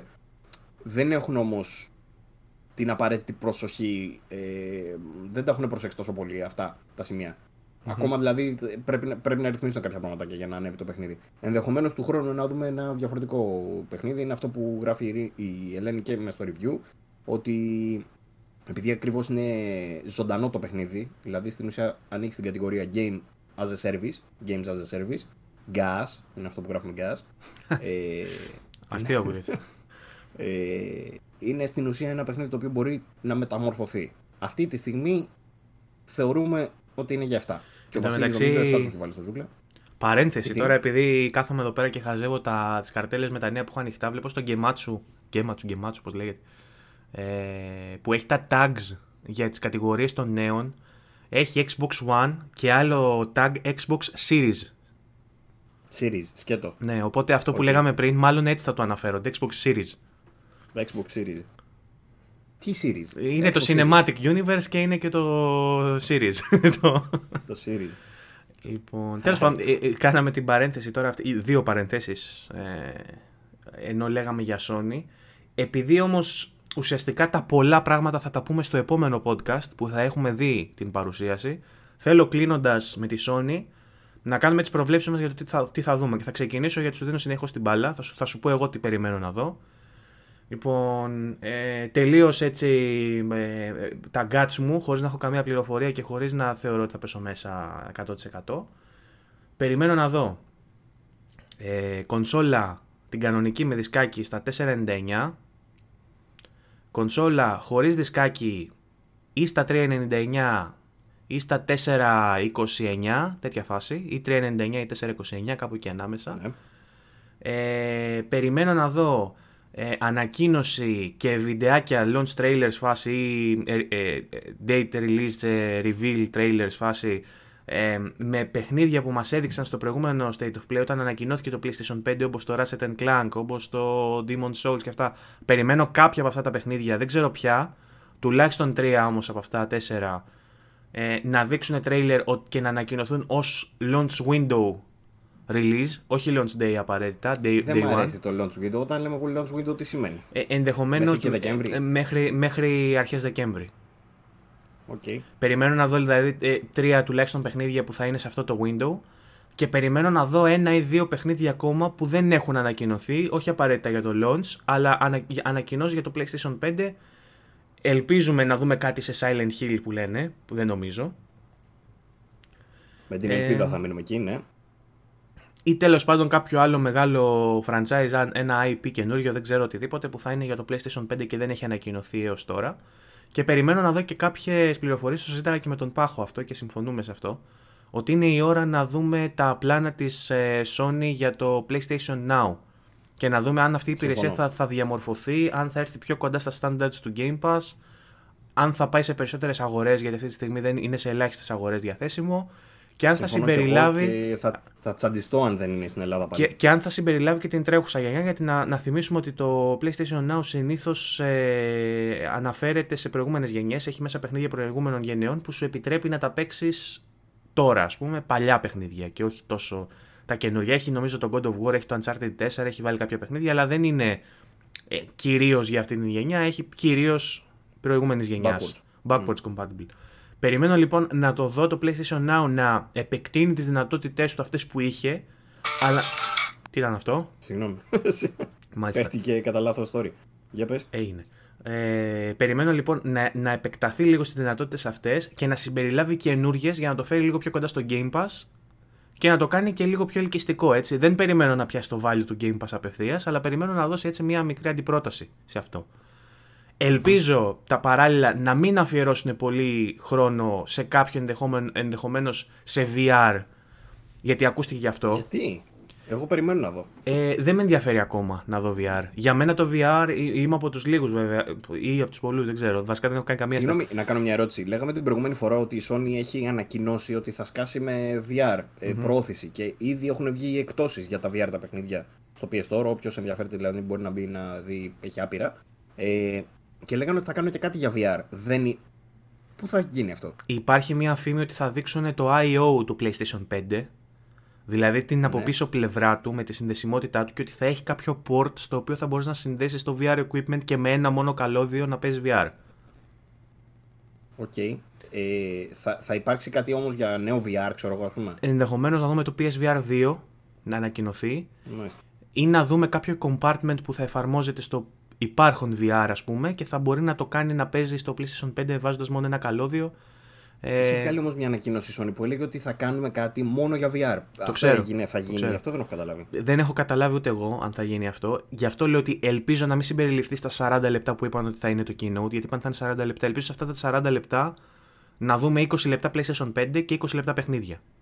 Ενδεχομένως όμως να μην δούμε μόνο παιχνίδια και να δούμε και VR ας πούμε ή να δούμε ε, κάποιο νέο βίντεο για τα περιφερειακά. Αυτό θα μου έβγαζε ε, νόημα ας πούμε. Να δούμε δηλαδή για το 3D audio περισσότερα πράγματα, για το haptic του χειριστηρίου, να δούμε δηλαδή για το κάθε κομμάτι του PlayStation και άλλα πράγματα να μας αναλύσουν μια νέα ε, πολιτική σε σχέση με το PlayStation Now ή το PlayStation ε, Plus να αλλάξει ας πούμε, η Ναι. τιμολόγησή του ή το τι προσφέρει γιατί είναι λίγο παλιακό αυτό το σύστημα είναι εποχής PlayStation 3 νομίζω πρέπει να ανανεωθεί λίγο και η φάση του Ναι, έχ- έχουν βγάλει παιχνίδια απλά. Από τα τέσσερα παιχνίδια που δίνανε και τα έξι, δεν δίνουν δύο. νομίζω, πλέον. το, Έτσι το, ήθελα. νομίζω το PlayStation Plus σαν υπηρεσία είναι λίγο αστεία εν τω μεταξύ σήμερα έτυχε και έκανα και το story δεν ξέρω αν το έχεις δει ακόμα σαν σήμερα, Τι πριν, έχει βάλει; σαν σήμερα πριν από 5 χρόνια άρχισα να κάνω μποϊκοτάζ στο PlayStation, στο PlayStation Plus Έλα ρε, αυτό, είναι, αυτό χρειάζεται έναν εορτασμό, κάτι μια επέτειο. Ναι, και το, Να το έβαλα στο story παιδί γιατί εδώ μου πέρα. το έβγαλε στα αναμνήσεις του Facebook σαν σήμερα πριν πέντε χρόνια ξέρω εγώ και γράφω λοιπόν ξεκινάω μποϊκοτά στο PlayStation πρέπει κάποια στιγμή να σταματήσει αυτό Χα- Hashtag δεν ανανεώνω Είμαστε πέντε χρόνια μετά, δεν το ανέφερε στην εκπομπή. Περίμενες τώρα, γιατί; πέντε, Ναι, πέντε, πέντε χρόνια μετά δεν έχει συμβεί απολύτως τίποτα που λες απούστης ακόμα το, το PlayStation Πω, πω, κρίμα, θλιβερό, θλιβερό, μα λέγα. Εντάξει, ε, όντως έχεις δίκιο, επήγε αυτό το πράγμα. Κάτι πρέπει να κάνουν τώρα με την καινούργια γενιά. Τέλος πάντων. Θα διοργανώσω ένα συλλαλητήριο άμα είναι να κατέβουμε και οι πέντε που κάνουμε μποϊκοτάζ στο, στο PlayStation Plus. Πιστεύω ότι είναι περισσότεροι, να σου πω την αλήθεια, αλλά οκ. Ναι. Ε, και αυτά νομίζω πάνω κάτω περιμένουν από τη Sony στο κοινό. Αυτά ελπίζω να δω. Ε, η πραγματικότητα μπορεί να είναι πολύ πιο. Να, να είναι απογοητευτική, ας πούμε, και να, μην δούμε, να δούμε δηλαδή μια τιμή η οποία δεν θα μας αρέσει, να δούμε μια κυκλοφορία που θα είναι πιο, ε, πιο μπροστά, πιο μετά από το Xbox, να μην δούμε καλό launch lineup. Δηλαδή, πολλά μπορούν να πάνε στραβά, αλλά το ιδανικό σενάριο αυτό που περιμένω εγώ είναι αυτό που περιέγραψα πριν λίγο. Τώρα θέλω να μου πεις εσύ τη δική σου πρόβλεψη. Θα σου πω, ε, καταρχήν βγήκε μια καρτέλα πάλι από το Twitter που δείχνει και καλά τα περιεχόμενα της συσκευασίας. Εντάξει, τα προβλεπόμενα έχει, δεν αξίζει να αναφερθούμε σε αυτά. Έχει και ακουστικάκι. Ε, δεν διάβασα κάτι τέτοιο. Η λογική, Είδες λέει, κάτι η τέτοιο; λογική λέει δεν θα έχει γιατί το χειριστήριο θα έχει ενσωματωμένο μικρόφωνο. Οπότε δεν έχει νόημα. Ναι, ο, δεν έχει. Λέει. θα- Άντε να τα πούμε. PlayStation 5 console, wireless controller, 825 GB SSD. Βάση, έχουν βάση και τα δύο, και το digital και το. Το είχαμε κανονικό, προβλέψει είναι αυτό, το ότι- είχαμε πει. Μπράβο, για να στερεώνεται χρειάζεται τη βασούλα του. Δεν είναι δηλαδή μόνο για το κάθετο, για να τη βάζεις κάθετα, είναι και για το οριζόντιο, γιατί αλλιώς θα γέρνει. Τι κινητό είναι Ε, αυτό; Τι, τι, Ποιο κινητό είναι αυτό; Xiaomi Mi 10 Pro. Α, εντάξει. Το δω άσπρο νομίζω δεν είχε αυτό. Είναι λευκό iridizon. Ε, θα έχει το AC power cord, εντάξει, USB cable, εντάξει, για τη φόρτιση, instruction manual και προεγκατεστημένο το Astros Playroom και στις δύο κονσόλες, για το οποίο χαίρομαι πάρα πολύ που θα έχουμε στο launch αυτό το παιχνίδι. Α, Αλήθεια σου μιλάω, χαίρομαι πάρα πολύ. Ε, με, το, Ε, με το ίδιο παιχνίδι, πώς λεγότανε τότε το Astrobot; Ε, αυτό λέγεται Astros Playroom, εκείνο λεγόταν The... Ποιο λες τώρα; Πάλι Playroom λεγότανε νομίζω. The Playroom, έτσι, σκέτο. The Και Playroom. αυτό εντωμεταξύ για τα, τις δυνατότητες του DualShock 4 και της κάμερας και αυτά όταν το είχα πάρει και ήταν ψαρωτικό. Εμένα μ' άρεσε και εκείνο. Ωραίο, ωραίο, ωραίο. Αυτά τέλος πάντων έχει το κουτί μέσα, δεν έχει κάτι άλλο. Ε, περιμένω να δούμε και κανένα παιχνίδι, να σου πω την αλήθεια. Δηλαδή το, το Spider-Man, ας πούμε, θα ήθελα να το δούμε λίγο παραπάνω, δεν μας το έχουν δείξει καθόλου. Ή το. Ποιο άλλο, το Ratchet δεν ξέρω αν το περιμένουμε άμεσα. Αλλά κάποιο άλλο παιχνίδι, ξέρεις. Τα Grand Turismo 7 ίσως. Δεν ξέρω. Το Dark Souls, όχι Dark Souls, συγγνώμη, Demon Souls. Demon Souls δεν θα ήταν πολύ βαρύ άμα λέγανε ότι θα είναι στο launch window, άμα σου λέγανε ότι βγαίνει Χριστούγεννα. Δεν θα έπρεπε να είναι. Τι άλλο έχει, αφού από αυτή την. Για συνέχισε γιατί σε έκοψε, έλεγες ότι θα ήταν μαλακία να, να μην βγει το Demon Souls.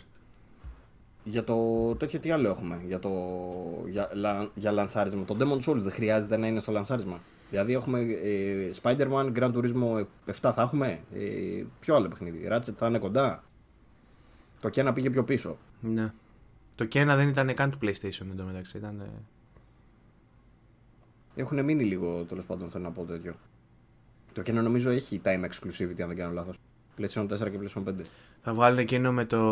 Πώς λέγεται, Bugs, να, Bugs Nox, πώς λέγεται. Αυτό που έχει με, με, με, με τις φράουλες στα χέρια. Το... Α, το, το System Seller, λες, ναι. Ναι, είδα έναν χρήστη στο Resetera και έλεγε ότι θα δούμε λέει από τα 40 λεπτά. 30 λεπτά λέει το Bugs Nox, αυτό πώς λέγεται το παιχνίδι. και, και 10 λεπτά μία ανακοίνωση ότι θα είναι 50 ευρώ πιο ακριβό από το Xbox.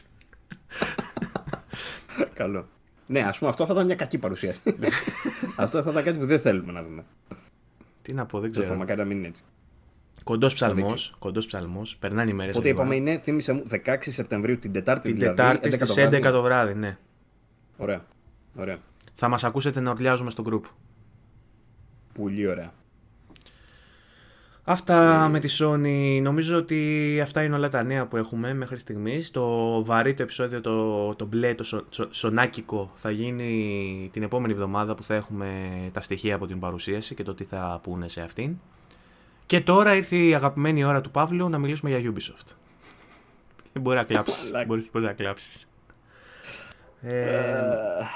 Λοιπόν, επειδή θέλω να κλείσουμε με την Ubisoft, πριν πάμε εκεί πέρα, θέλω να αναφέρω ε, κάτι που έγινε με το Control. Α, ναι. Δεν θέλω να πούμε ονόματα, δεν θέλω να πούμε ονόματα για να μην εκθέσουμε κανέναν. Ε, πες τι έγινε και θα σου πω. Ε, ήδη είχε γίνει το, ο Σάλλος ρε παιδί μου με, το, με τη 505 Games που λέει ότι δεν θα δώσουν τέλος πάντων τα, το free upgrade στους χρήστες του, του Control παρά θα δοθεί μόνο σε όσους αγοράσουν την ε, Ultimate Edition η οποία Ultimate Edition όπως είχαμε πει είναι το βασικό παιχνίδι μαζί με τα DLC μαζί με το Season Pass δηλαδή. Αν κάποιος δηλαδή έχει αγοράσει το Control με το Season Pass είναι σαν να έχει πάρει την Ultimate Edition. Όμως δεν θα έχει τη δυνατότητα κάποιος που τα έχει αγοράσει έτσι να πάρει το free upgrade για τις επόμενες κονσόλες. Θα το δώσουν μόνο ε, για όσους αγοράσουν το Ultimate Edition. Έφαγε το κραξίδι της η 505 Games. Να υπενθυμίσουμε ότι ως τώρα είναι η μόνη εταιρεία μαζί με την 2K οι οποίες έχουν ανακοινώσει ότι το παιχνίδι θα είναι διαφορετικό και επιπληρωμή τέλος πάντων μόνο θα, ε, θα υπάρχει το upgrade. Ε, φυσικά υπάρχει και η Activision η οποία δίνει το Call of Duty ξέρω πιο ακριβά ούτως ή άλλως στα 75 ε, αλλά η, για, ως upgrade μόνο τέλος πάντων είναι αυτή και η 2K. Οπότε, ε, εντάξει, η 2K την, ξέρουμε ότι δεν, δεν σκαμπάζει από αυτά, δεν μασάει. Ούτως έχει βγει και το, μας έστειλε και ο Άρης το review του NBA 2K21 εντωμεταξύ, ήθελα να τον έχουμε εδώ πέρα για να μας τα πει. Ε, έχει βαρέσει πιστολάκια ο Άρης, έχει έρθει πολλά, πολλά επεισόδια. Έτσι. Βλέπεις ότι δεν το αναφέρω. Έχω, έχω βελτιωθεί και δεν αναφέρω σε κάθε επεισόδιο πόσοι δεν έχουν έρθει σε αυτό το επεισόδιο. αλλά η αλήθεια, είναι ότι, ναι. η αλήθεια είναι ότι ο Άρης έχει καιρό να εμφανιστεί. Ναι. Να μην μιλήσουμε για τον Τατσιόπουλο. Να μην μιλήσουμε για τον Τατσιόπουλο που είχε ένα μήνα άδεια και δεν πάτησε. Και αυτός δούλευε χτες ε, βράδυ. Τέλος πάντων. Ε, αλλά για, η 2K τέλος πάντων το ξεφτύλισε πάλι το NBA 2K. δοκιμάσαμε την έκδοση της τωρινής γενιάς και δεν είναι τα ίδια με την περσινή από ό,τι κατάλαβα. Ε, αλλά με το control για να επιστρέψω, κάνανε αυτό το πράγμα ρε παιδί μου και φάγανε όλη την κατακραυγή από παντού. Και αντί να πούνε κάτι ρε παιδί μου ότι ίσως εκείνο ίσως το άλλο, ε, έσκασε ως bug από το PS Store μάλλον για κάποιους χρήστες και τους έκανε momentarily, για, για πολύ λίγο, τους έκανε ε, ε, ιδιοκτήτες ας πούμε της Ultimate Edition. Δηλαδή κάποιος ο οποίος είχε την απλή έκδοση ξέρω εγώ, τον έκανε στιγμιαία να φαίνεται σαν να έχει την Ultimate Edition. Που η εταιρεία είχε δηλώσει ότι δεν μπορούμε να το, να το προσφέρουμε λέει, το free upgrade γιατί δεν μπορούμε να κάνουμε αυτό. Δεν μπορούμε να σας κάνουμε λέει, λοιπόν, να έχετε την Ultimate Edition. Το πικάντικο, και έγινε αυτό ακριβώς. Το πικάντικο εδώ, μετά. Το πικάντικο εδώ είναι ότι ε, ένας άνθρωπος δικός μας, φίλος της εκπομπής και του site, ο οποίος είναι, είναι πολύ μέσα στα πράγματα, πιο μέσα δεν γίνεται με την 505 κτλ ε, Μας εκμυστηρεύτηκε αυτό το πράγμα πολύ πριν σκάσει, αρκε, αρκετές ώρες πριν σκάσει, σαν είδηση, ότι η φάση με, το, με τη συγκεκριμένη επιλογή δεν είχε να κάνει ε, με τους ε, PR της εταιρείας, δηλαδή δεν ήταν μια ε, σόφρον ε, απόφαση που πάρθηκε επί από συμβούλιο, αλλά ήταν έτσι μια απόφαση που πήραν κάποια συγκεκριμένα στελέχη της 505, 505 και της Remedy, που αποφάσισαν ουσιαστικά να βάλουν ένα φράγμα μεταξύ της Ultimate Edition και της απλής έκδοσης και να το διαχωρίσουν, ενώ επί της ουσίας μιλάμε για ένα παιχνίδι με ίδιο SKU. Δηλαδή, ακριβώς τον ίδιο τίτλο. Το title ID, ας πούμε. Δεν ξέρω πώς θες να το, να το πούμε. Δεν ξέρω Ναι, πώς ναι, είναι ναι, η αυτό. πιο, ο, πιο δόκιμος όρος. Ότι είναι ουσιαστικά το ίδιο παιχνίδι, χωρίς διαφορές στον κώδικα που. Το ε, κάνανε επίτηδες και είναι που, διαφορετικό. ναι, και που για- εμποδίζει, εμποδίζει την εταιρεία να κάνει upgrade την κανονική έκδοση σε Ultimate. Γιατί στα νέα που είχαν βγει τις προηγούμενες εβδομάδες, ε, η, η άμυνα, η, η υπερασπιστική γραμμή της ε, Remedy και της 505 ήταν ότι δεν μπορούμε να κάνουμε upgrade γιατί δεν δίνεται αυτή η δυνατότητα προγραμματιστικά στο παιχνίδι. Δεν μπορούμε να κάνουμε όσους έχουν ήδη το παιχνίδι upgrade σε Ultimate Edition. Και αυτό ακριβώς το πράγμα μέσω ενός bug στο store συνέβη Φάνηκε. για κάποιους Ωραία. χρήστες. Εκθέτοντας την εταιρεία, δείχνοντας ότι τελικά δεν υπάρχει εμπόδιο προγραμματιστικό, ότι μπορεί να γίνει, Άρα ήταν αλλά ψέμα, είναι μια ξεκάθαρα. συνειδητή επιλογή. Άρα η 505 είπε ψέματα ότι δεν γίνεται να γίνει upgrade σε Ultimate Edition μετά από όλο αυτό τον τόρο που είχε γίνει και το συζητήσαμε και στην προηγούμενη ε, εκπομπή. Πώς η CD Projekt Red, για παράδειγμα, με το Witcher προσφέρει και για, για την επόμενη γενιά πάλι το ίδιο πράγμα, upgrade. Κάνοντα. Εντάξει, βλέπεις. Witcher Sky αμέ... η ανακοίνωση αμέσως μετά. Sky... Βγαίνει η 505 σου λέει δεν μπορούμε να το κάνουμε. Βγαίνει μετά η CD Projekt σου λέει εμείς θα το κάνουμε. Ξέρουν τι κάνουν τα παιδιά. Τέλος πάντων, ούψι. Έγινε μαλακία με την ε, 505. Χοντρή μαλακία, ήδη, ήδη ήταν χοντρή μαλακία, τώρα έγινε πολύ πιο χοντρή μαλακία. Αυτό είναι το, το όλο το νόημα. Έχει φάει μποϊκοτάζ η εταιρεία και κράξιμος σε social media άπειρο. Ε, τι να πω, μακάρι να τους ενδιαφέρει έστω και λίγο για να το γυρίσουν ε, λιγάκι το, το σκηνικό προς όφελός τους. Γιατί αυτό που κάνουν αυτή τη στιγμή δεν είναι προς όφελός τους. Όσο και αν νομίζουν ότι μπορεί να είναι προς όφελός τους. Ε, μπορεί να έχουν υπολογίσει έτσι τα budget τους. Δηλαδή, σου λέει: Έχουμε βάλει κόσμο να δουλεύει πάνω στο upgrade, δεν μπορούμε να το δώσουμε τσάμπα γιατί αυτοί θα πρέπει να πληρωθούν από αυτά τα έσοδα. Δεν ξέρω κι εγώ τι. Και η δική μου αντίδραση Ε, αυτή ήταν ότι θα ήταν πολύ τίμιο να βγει η Remedy και να πει ότι δεν, δεν είμαστε ακόμα στο μέγεθος σαν εταιρεία που θα μας επιτρέψει Εντάξει, να χρειάζεται δώσουμε, κάτι όμως, ρε φίλε. να δώσουμε δωρεάν το upgrade και ότι χρειαζόμαστε αυτά τα χρήματα για να λειτουργήσουμε. Είναι κάτι που το υπολογίζουμε, ας πούμε.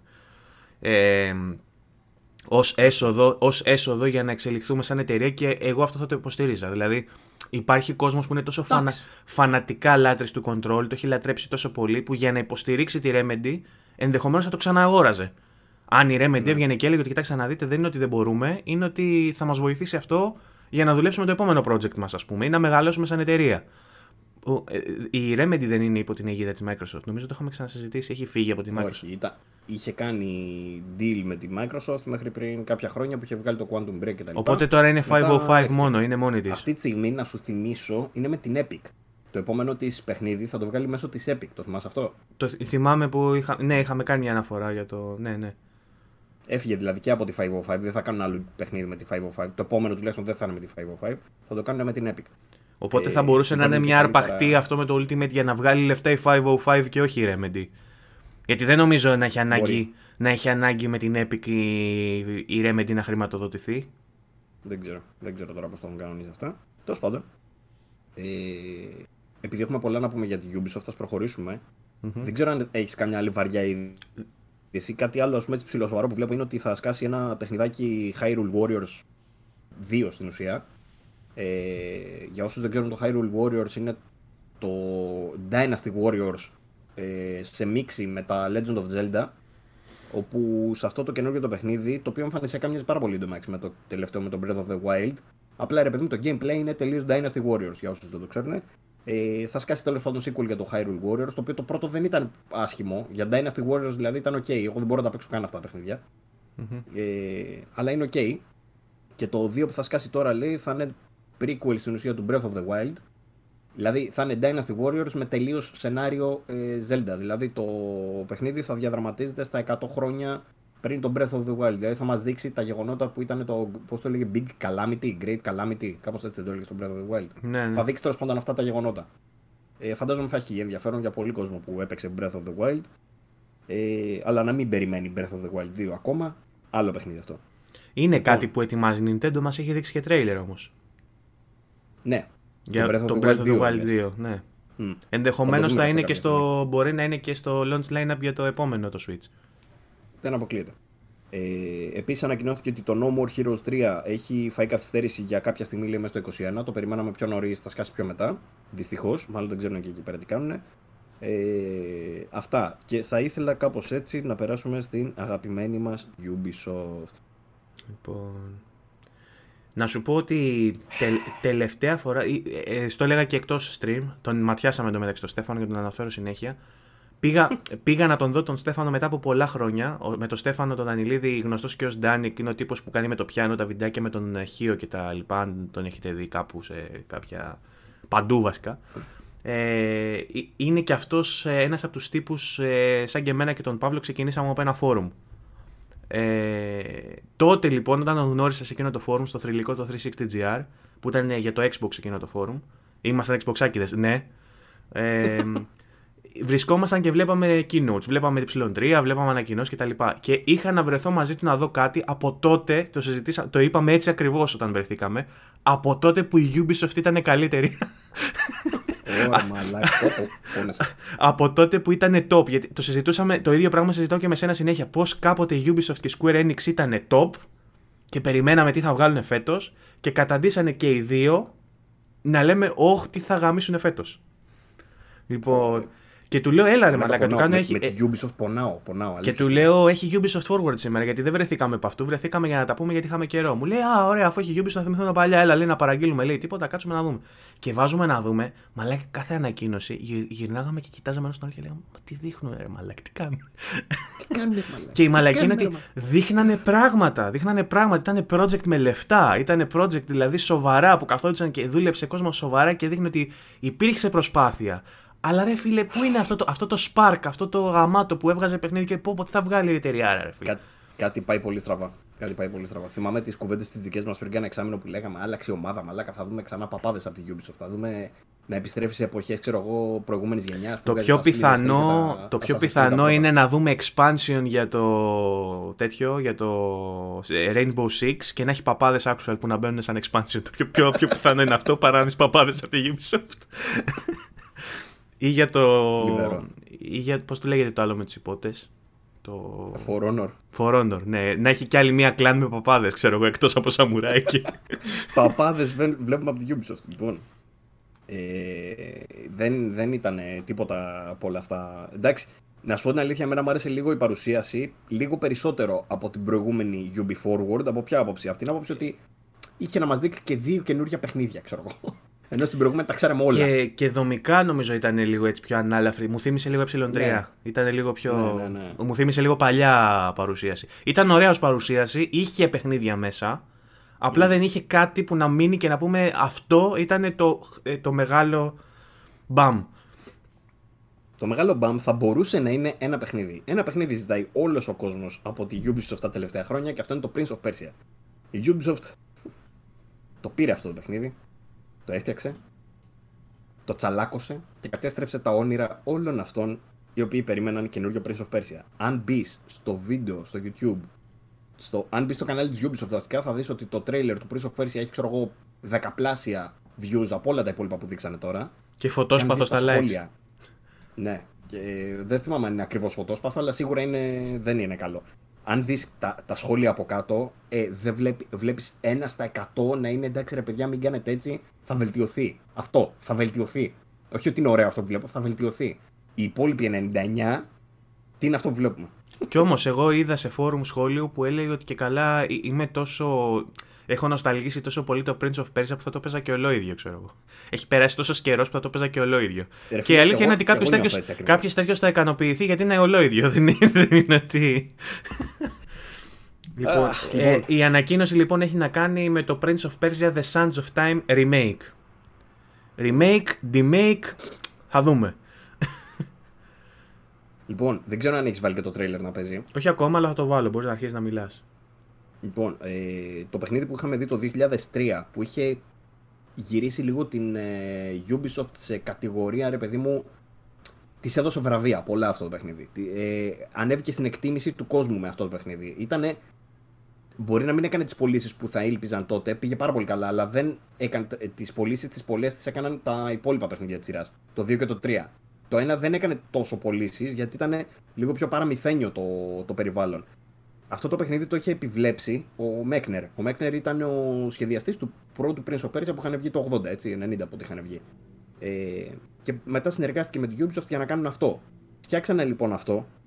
Απλά επειδή δεν είχε τόσο appeal, ας πούμε, το, το παραμυθένιο το στυλ στον κόσμο, παρόλο που ξαναλέω οι κριτικές ήταν φοβερές, ε, ο κόσμος ζητούσε κάτι λίγο διαφορετικό, ξέρω πιο μοντέρνο. Οπότε γι' αυτό είδαμε στο 2 τον πρίγκιπα να γίνεται πιο σκοτεινός, να παίζει από πίσω κομματάρα τον. Ε, ε, Πώς λέγεται, το I Stand Alone τέλος πάντων.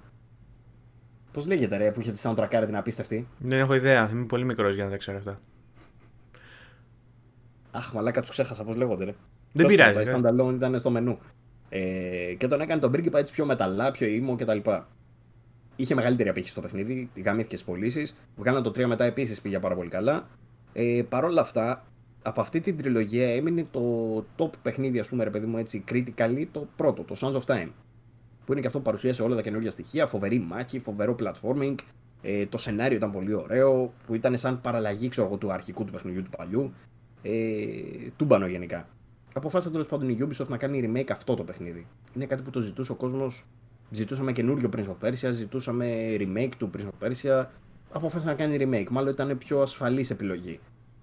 Ο τρόπος που το έκανε όμως είναι εντελώς εκτός λογικής. Δηλαδή είναι να αναρωτιέσαι τι σκέφτονταν.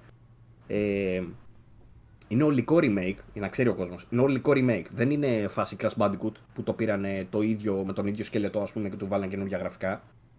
Αυτό θα, που θα δούμε τώρα θα είναι ολικό remake γιατί θα έχει αλλαγές και στην, ε, στο, στους μηχανισμούς ας πούμε, του, της μάχης. Ε, θα έχει αλλαγή λέει και στην κάμερα. Τα έχω όλα, Ε, να στέλνω θα πω τι θα έχει. Είναι φτιαγμένο, θα σου πω τι έχω και θα συμπληρώσεις. Είναι φτιαγμένο στην Anvil- Anvil Engine, στην, στη νεότερη ε, έκδοση της Anvil Engine που είναι η, η μηχανή των Assassin's Creed για όσους δεν ξέρουν. Ε, αυτά έχω. Α, ωραία. Και θα κυκλοφορήσει για PC, PlayStation 4 και Xbox One στις 21 Ιανουαρίου. Θα έχει, του 2021. λέει, θα έχει pre-baked rendering και VFX ε, όσον αφορά τα γραφικά. Ε, ότι θα είναι, λέει, reimagined for today. Θα έχει καινούργια μοντέλα στους χαρακτήρες λέει, που θα πολεμάς και καινούργια cinematic sequences που δεν υπήρχαν. Μαζί με enhanced voices, sounds, parkour animations και soundtrack. Να αναφέρουμε ότι ο ηθοποιός είναι ο ίδιος, αυτός που ήταν τότε και έκανε τον πρίγκιπα. Τον έχουν επαναφέρει και αυτή τη φορά κάνει και το motion capture, αν κατάλαβα καλά. Δεν κάνει μόνο τη φωνή. Δεν φέρανε τον, τον, Ναι, δεν φέρανε τον Gyllenhaal να τελειώνουμε, να το κάνανε κατευθείαν. τον έχουν κάνει και μοιάζει λίγο περισσότερο με τον Gyllenhaal, δεν ξέρω τι είδες. ναι.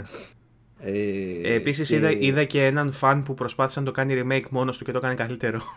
Βγήκε ένα τέτοιο. Αυτό. Λοιπόν, είναι το... δεν υπάρχει χειρότερο πράγμα για μια εταιρεία να βγαίνει να σου σκάει το τρέλερ και να βγαίνει μετά κάποιος φαν και να το ζωγραφίζει λίγο καλύτερα.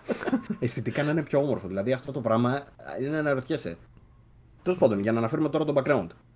Ε, η Ubisoft αποφάσισε να κάνει το remake δίνοντάς το σε ένα νεοσύστατο σου- στούντιο, μικρό στούντιο, στη Ubisoft India. Η Ubisoft India τέλος πάντων, από ό,τι κατάλαβα, δεν έχουν φτιάξει άλλο παιχνίδι.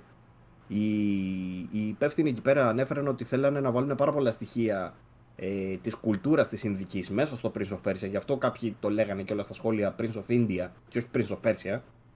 Βέβαια, ε, το, η Περσία στην ουσία. ε, α, θέλω να πω ιστορικά και μόνο να το πάρεις. Αντίστοιχη περιοχή είναι εκεί πέρα, Μέση Ανατολή. Ε, Οπότε εννοείται ότι έχουν μεταφερθεί στοιχεία. Ίσως οι, οι Ινδοί developers μετέφεραν κάποια πιο μοντέρνα στοιχεία που μπορεί να μην υπήρχαν τότε. Δεν ξέρω, εσύ, μάλλον γι' αυτό εσύ, το λένε. εσύ δηλαδή αν το Odyssey είχε βουλ, βουλγάρικες επιρροές ας πούμε θα έλεγες ότι είναι... με, Βαλκάνοι είμαστε όλοι αλλά... Μάλλον αυτό είναι το πρόβλημα, όντως. Ε, αλλά τέλος πάντων, εγώ, θα- ρε παιδί μου, εγώ αυτό το υποστηρίζω λιγάκι γιατί δεν, δεν το είδα τόσο έντονο. Αυτό που είδα πάρα πολύ έντονο όμως είναι η έλλειψη μοντέρνων τεχνικών στα γραφικά.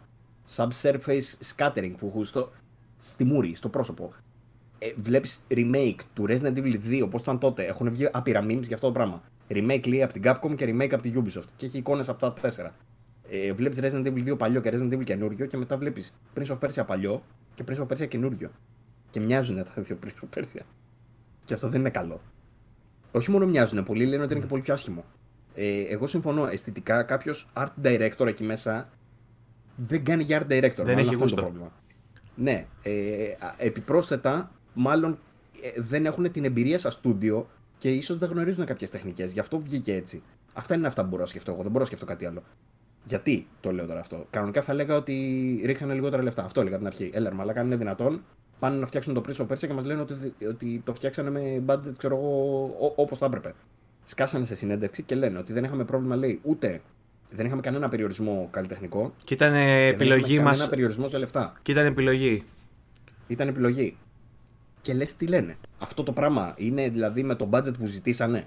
Και όχι με περιορισμένο budget. Είναι με το budget που ζητήσανε. Αυτό θέλανε να φτιάξουν. ανοίξανε σαμπάνιες δηλαδή όταν έγινε το παιχνίδι, όταν έφτασε Ναι, αυτό. Και πα στο διάλογο. Πες το δέρμα χαρα... στους χαρακτήρες και αυτά, ρε παιδί μου, και τα textures και αυτά, ότι είναι μόνο επίπεδα και εντάξει είναι επιλογή γιατί είναι το, το art direction τέτοιο. Βλέπεις το τρέιλερ όμως και βλέπεις από. Σας παρακαλώ, παρατηρήστε στο τρέιλερ. Αν, αν το έχεις τώρα, πάτε το έχω δείξει, το έχω δείξει. Ωραία. Έχει από πίσω, ξέρω μιλάει ο πρίγκιπας και στο πίσω μέρος που η μούρη του τη βλέπεις ότι δεν, δεν είναι current gen, είναι old gen. Ε, αλλά βλέπεις και στο background κάτι το οποίο έχουμε να το δούμε πάρα πολλά χρόνια στη βιομηχανία. Βλέπεις το ίδιο μοντέλο χαρακτήρα. Έχει μια κοπέλα που είναι πίσω, που είναι ακριβώς με τα ίδια ρούχα και ακριβώς ο ίδιος χαρακτήρας, η ίδια μούρη, η ίδια τα πάντα. Λίγο πιο δίπλα. Έχουν κάνει κόπη στο χαρακτήρα. Αυτό μου το έδειξε ο Τατσιόπουλο και πέθανα. Λέω τι είναι αυτό το πράγμα; Έχω να τον δω σε παιχνίδι πάνω από 10 χρόνια. Δεν παίζει αυτό το πράγμα για κανένα λόγο. Δεν ξέρω γιατί το κάνανε και το βάλανε και στο τρέιλερ κιόλας μέσα πάνω σε cutscene. σω δεν είχαν προλάβει να προετοιμάσουν ε, καλά το τρέιλερ. Δεν είμαι σίγουρος, αλλά το παιχνίδι λέει ότι είναι σε αλφα έκδοση ακόμα. Αξίζει να το πούμε αυτό. Αλφα για όσους δεν ξέρουν, να πούμε ότι δεν είναι ότι αλφα είναι πιο παλιά έκδοση και η beta είναι πιο πρόσφατη, οπότε μάλλον μετά την beta βγαίνει. Δεν είναι τόσο απλό. Όταν λέμε αλφα έκδοση, μπορεί να είναι σε μεταγενέστερο επίπεδο, ακόμα και από beta, Απλά Α σημαίνει ότι δεν έχει ολοκληρωθεί ακόμα το παιχνίδι. Όταν ένα παιχνίδι λέμε ότι είναι σε Α, σημαίνει ότι δεν μπορεί να παιχτεί από την αρχή μέχρι το τέλος. Αυτό είναι το πρόβλημα.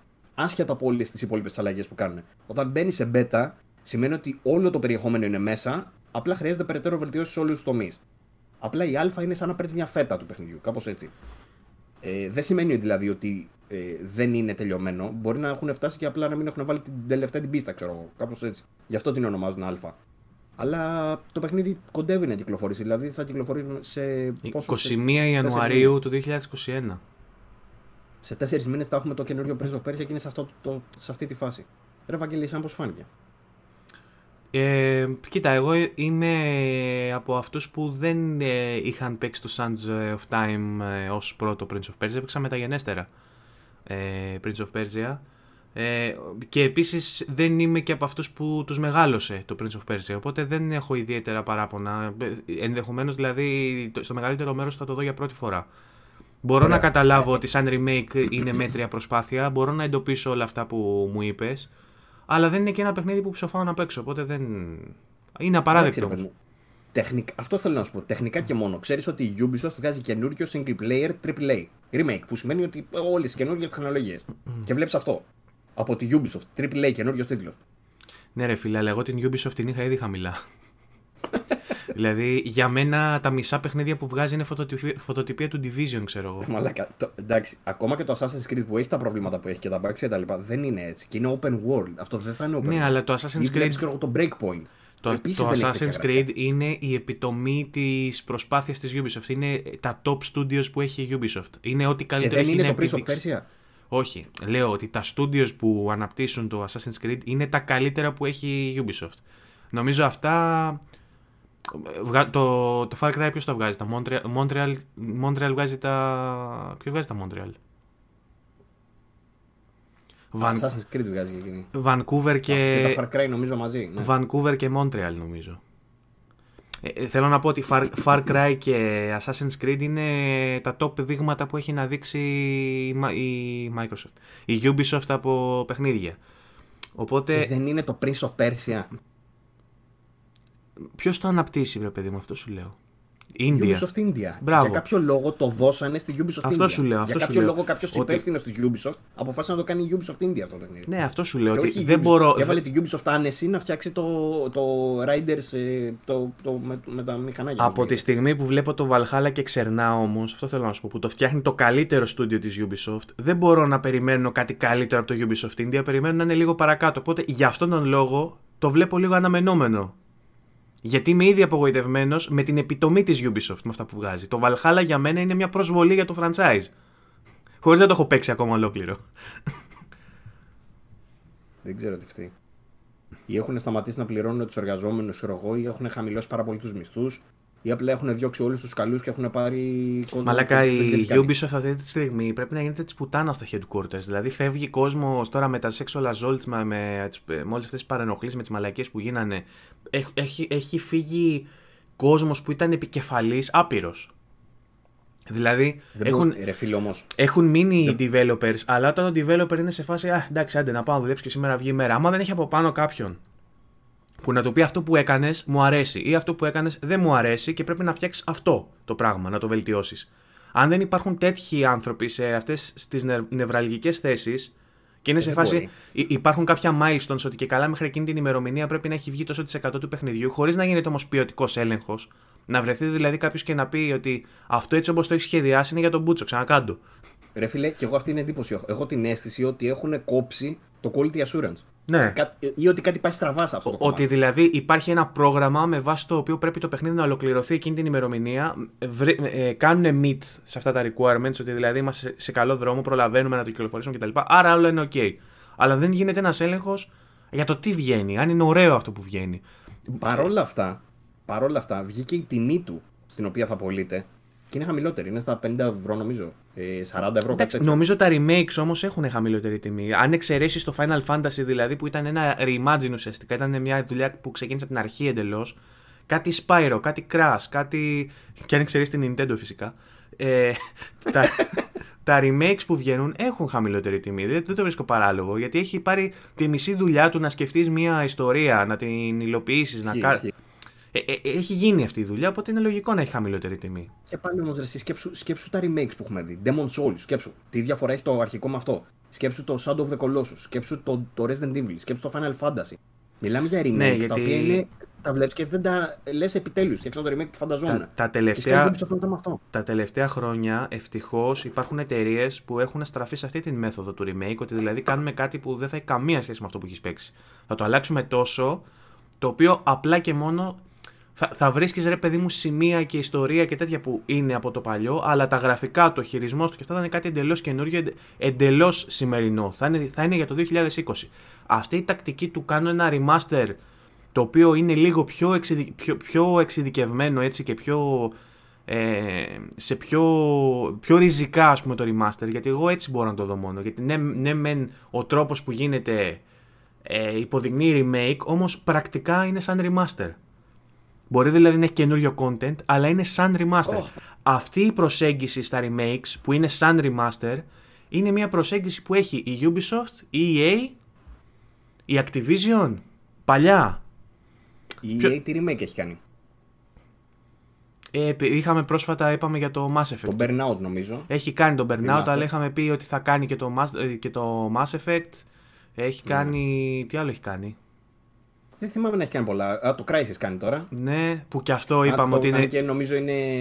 είναι ε, ε, remake είναι, αλλά είναι σαν να είναι remaster, είναι και χειρότερο. Δηλαδή.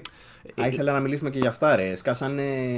Έσκασα από το Digital Foundry. Τόσο πάνω, θα τα πούμε άλλη φορά. Θα τα πούμε όταν βγουν βασικά, γιατί δεν καθυστερούν αυτά την επόμενη εβδομάδα. Για ποια λες; Ε, για τα Crisis Remastered, γιατί έχει πάρα πολύ ενδιαφέρον αυτό που κάνανε με τα, με τα, με τα τεχνικά του. Ναι. Πάρα πολύ ενδιαφέρον. Καλά, ναι, θα το πούμε στο επόμενο που θα έχει PlayStation, να είσαι σίγουρος. Τρεις ώρες μόνο για PlayStation. Όχι, εντάξει, δεν ξέρω. Λοιπόν. Μπορεί να μην χρειάζεται να πούμε και τίποτα. Μπορεί να είναι απλά ένα mic drop ναι. και να μην χρειάζεται να πούμε τίποτα. Τέλο. Τέλο, ναι. Λοιπόν, ε, ε, ήθελα να πω τώρα για το. Με, τέλος, αυτό που δείξανε από το Prince of Persia ήταν όσο, όσο και να χαίρομαι που θα ξαναπέξω Prince of Persia επιτέλους. Ε, αρχίζω και σκέφτομαι ότι ευτυχώς που δεν βγάζουν τελικά Splinter Cell. Ναι, θα το πετσοκόβανε η αλήθεια είναι. Μ' ακούς; Σ' ακούω, ναι, εσύ μ' ακούς. Περίμενα, εγώ δεν σ' ακούω. Πέροχα, φανταστικά. Intermission. Σου τέλειωσαν οι μπαταρίες στα ασύρματα. Έλα, μ' ακούς; Εγώ σ' ακούω, εσύ μ' ακούς. Στο ένα. Ωραία. Τέλειωσε η μπαταρία. Γιατί με τι είναι, με, με παγωγή, όταν ακουμπάει το ασύρμα το φορτίζει; Όχι, ήταν το ένα το ακουστικό το βάλα στη θήκη τώρα για να φορτίσει. Και βάλα το βάλω. Α, φορτίζουν ξεχωριστά. Μπορούν, ναι. Φανταστικό, εξαιρετικό. Ε, φανταστικό. Φορτίζουν- Έτσι είναι όλα τα- δεν φορτίζουν και στα τα αυτιά σου. wireless που έχουν βγάλει τώρα έτσι είναι. Στα αυτιά δεν φορτίζουν. δεν, είμαι, δεν είμαι Iron Man. όχι. λοιπόν, ε, αυτά με το Prince of Persia τέλος πάντων, δεν ξέρω αν θες να συμπληρώσεις κάτι άλλο. Ήταν μεγάλη απογοήτευση που φάγαμε και ξαναλέω ότι όσο και να χαίρομαι, ε, δεν ήταν ε, κατάσταση τώρα αυτό που δείξαν. Ήταν Ναι. τρελή απογοήτευση. Θα Τρελή. συμφωνήσω. Ε, ήδη είχαν σκάσει το μεταξύ από πριν κάποια leaks την ίδια μέρα το πρωί. Με το που τα ποστάραμε, λέγαμε όλοι και είχε βγει και από ρώσικο εντωμεταξύ site και ήταν σαν να είναι όντως το Prince of Russia, ρε παιδί μου. Δηλαδή, λες ότι μάλλον πάνε να φτιάξουν κάποιο spin-off ή πάνε να φτιάξουν. Όχι spin-off, κάποιος spoof. Κάποιος spoof του Prince of Persia. Κά- κάποιο parody του Prince of Persia, ενδεχομένως. Ναι, ναι, ναι. ναι. λοιπόν, επόμενο. Κρίμα ρε, πούστη, κρίμα ρε. Λοιπόν, ε, δεν, θα τα, δεν θέλω να τα πιάσουμε όλα full, απλά να αναφέρουμε ότι, όπως είχαμε πει στην προηγούμενη εκπομπή για αυτό που λέγαμε, ξέραμε ότι κάποια ελληνικά μέσα είδανε το Immortals Phoenix Rising, όντως ήταν αυτό το παιχνίδι που παιξανε ε, και ξέραμε ότι θα δούμε και τρέιλερ από το Prince of Persia, δεν το είχατε ακούσει πουθενά αλλού, μόνο στο VG24. Τελικά δείξαν όντως ένα τρέιλερ από το Prince of Persia. Ευτυχώς είχε και λίγο gameplay μέσα, νομίζω ότι θα ήταν cinematic μόνο. Ευτυχώς. Ευτυχώς. Ε, οπότε είδαμε αυτά που περιμέναμε, αλλά είδαμε και άλλα πραγματάκια. Καταρχήν για το Phoenix Rising να πούμε ότι το κάνανε ακριβώς όπως αυτό που κοροϊδεύαμε. δηλαδή το κάνανε πιο cool, πιο τέτοιο, λιγότερο σοβαρό. Θα είναι χιουμοριστικό λέει το παιχνίδι, θα έχει κομμωδία μέσα. Ε, θα εκτιλήσετε στην αρχαία Ελλάδα στη μυθολογία, με, με μυθολογικά στοιχεία. Κάπου Ε, διάβασα ότι η, η ιδέα για αυτό το παιχνίδι γεννήθηκε από ένα glitch του Odyssey ή του Origins. Δεν Ισχύει. θυμάμαι. Ότι δηλαδή κάτι, κάτι τους βγήκε μαλακία, ξέρω, χωρίς textures και τα λοιπά, είναι κάποιο glitch. Και λέει πω αυτό, θα είχε- Ξεκίνησε αυτό έτσι, θα είχε ναι. πλάκα, ξέρω, να το κάνουμε παιχνίδι. Κατάλαβες. Ε, Κατα... Αυτό, αυτό ε, συνδέεται με αυτά που λέγαμε πριν. Για τους creative directors, δηλαδή και για τους για τους ανθρώπους που βρίσκονται σε σημαντικές θέσεις της Ubisoft. Δηλαδή, είδανε κάτι γελίο, είδανε ένα glitch και λέει. Αυτό, μην το, βασικά, να, μην το, να μην το δαιμονοποιήσω. Μερικές φορές έτσι γεννιούνται φοβερές ιδέες. Α πούμε, το Assassin's Creed γεννήθηκε. Εντάξει, αυτό θέλω να σου πω. Από το Prince of Persia γεννήθηκε Assassin's Creed με παρόμοιο τρόπο. Αλλά όταν βλέπεις ότι ένα παιχνίδι σου έχει ένα glitch το οποίο ε, κάνει το παιχνίδι να χάνει τη σοβαρότητά του και, τη, και το βάθος του και, αυτά, και λες ότι εγώ από αυτό θα φτιάξω παιχνίδι Οκ, ναι, το, το, το βλέπω, το ακούω ότι θες να κάνεις κάτι για παράδειγμα cel shaded που να φέρνει πιο πολύ σε Zelda, να έχει ελληνική μυθολογία γιατί εκεί το παρατήρησες πρώτη φορά. Αλλά το να το κάνεις έτσι τόσο. Δεν ξέρω πώς να το πω, ρε παιδί μου. Κονσέρβα. Μου φαίνεται, μου φαίνεται σαν μια ιδέα που δεν έχει καμία πρωτοτυπία. Ναι. Το παιχνίδι φαίνεται σαν μίξη. Ρε παιδί μου, και με τον Τατσιόπουλο αυτό λέγαμε, ότι η Ubisoft αυτή, αυτή την εποχή φαίνεται λίγο σαν απελπισμένη. Σαν να προσπαθεί από κάπου να πιαστεί. Παιδιά, πρέπει να κάνουμε το παιχνίδι μας. Να πιάσει όσο το δυνατό περισσότερο κοινό, μπας και πουλήσει κάτι. Το οποίο όμως είναι ό,τι χειρότερο μπορούν να κάνουν δημιουργικά και, και γι' αυτό το λόγο μάλλον δεν θα πιάσουν κιόλας. Δηλαδή το Mortal Phoenix Rising σου λέει να κάνουμε κάτι ανάμεσα σε Zelda και Assassin's Creed με, το, με τα εικαστικά του Zelda, μοιάζει πάρα πολύ. Ε, με cel shaded και με τα χρωματιστά και με όλα αυτά. Παράλληλα να το κάνουμε cool, Phoenix και καλά, ε, με το χαρακτήρα σου να τον φτιάχνεις όπως γουστάρεις και να είναι και αλάνι και να είναι και κομμωδία και. Όλα αυτά μαζί δημιουργούν κάτι το οποίο είναι αντιαισθητικό όμως. Αυτό δεν έχει κατα... Έχει χάσει αυτή την αίσθηση η Ubisoft. Δεν ξέρω για ποιο λόγο. Τα φτιάχνει Ναι, τελείως αλλά- Σαν να ε, πηγαίνει το marketing και να τους δίνει εντολές. Έχω την, έχω, την εντύπωση, έχω την εντύπωση ότι αυτό το στυλ και του art style και το πως ε, ε, το κάνει πιο ανάλαφρο είναι κάτι που θα το εκτιμήσει περισσότερο κοινό μικρότερης ηλικίας. Βλέπω, εγώ δεν βλέπω τόσο Zelda δεν- μέσα σε πάνω αυτό. από Βλέπω, αυτό, οκ. βλέπω, βλέπω ένα Fortnite μέσα σε αυτό, όχι τόσο ένα Zelda. Κατάλαβα, κατάλαβα τι λες. Βλέπω Έχει- ένα έχει- campaign-wise ε, Fortnite ας πούμε ε, που σου επιτρέπει να βάλεις ε, skins στον χαρακτήρα σου και να είσαι σε έναν παρδαλό χ- κόσμο που αντί για να βλέπεις ξέρω εγώ ε, να χτίζουν ε, ε, φρούρια και τα λοιπά βλέπεις ε, ελληνική μυθολογία δηλαδή νιώθω λίγο boomer ότι δεν το πιάνω επειδή είμαι μεγάλος και ότι δεν θέλω να παίζω με παιχνίδια έτσι παρδαλόχρωμα και χαροπά, ξέρεις, και ότι θέλω, ότι αποζητώ μια σοβαρότητα. Δεν νομίζω ότι είναι ο κανόνας αυτό. Απλά νιώθω ότι είναι κονσέρβα, νιώθω ότι είναι ε, reused ιδέες, ότι είναι ιδέες που τις έχουμε ξαναδεί σε άλλα παιχνίδια και παίρνουμε λίγο από εδώ, λίγο από το Fortnite, παίρνουμε λίγο από το Zelda, παίρνουμε λίγο από το Assassin's, παίρνουμε λίγο από το ένα, παίρνουμε από το άλλο. Μαζευόμαστε όλοι μαζί, λέμε τι θέλει η νεολαία σήμερα, αυτό θέλει. Οπότε έτσι θα το κάνουμε. Ναι, ε, το νιώθω αυτό που λες, δηλαδή ειδικά αυτό με το Fortnite θεωρώ ότι έχει καταστρέψει τη βιομηχανία λίγο, γιατί πολλοί προσπαθούν να το κάνουν ε, αυτό το πράγμα, να, μιμηθ- να μιμηθούν και το στυλ αυτό και καλά του χαβαλέ και του τέτοιου και τα χρώματα και το εικαστικό. Ε, και νομίζω ότι περισσότερο πνίγει τη βιομηχανία αυτό το πράγμα παρά κάτι άλλο. Κυρίως όμως φαίνεται ότι η Ubisoft προσπαθεί να μην πάρει ρίσκα. Δηλαδή αυτό το πράγμα που κάνει τώρα, ναι, μεν βγάζει καινούριο franchise, το οποίο είναι πάντα θεμητό, πάντα δηλαδή θέλουμε να βλέπουμε κάτι φρέσκο κτλ. Α ξεκίνησε και από bug, δεν μας πειράζει αυτό. Α μοιάζει με Assassin's Creed και Zelda, δεν μας πειράζει αυτό. Ναι. Ε, στα previews, βέβαια, ακούσαμε ότι τους ξαμόλυσαν σε μια περιοχή που ακολουθεί την κλασική συνταγή Ubisoft.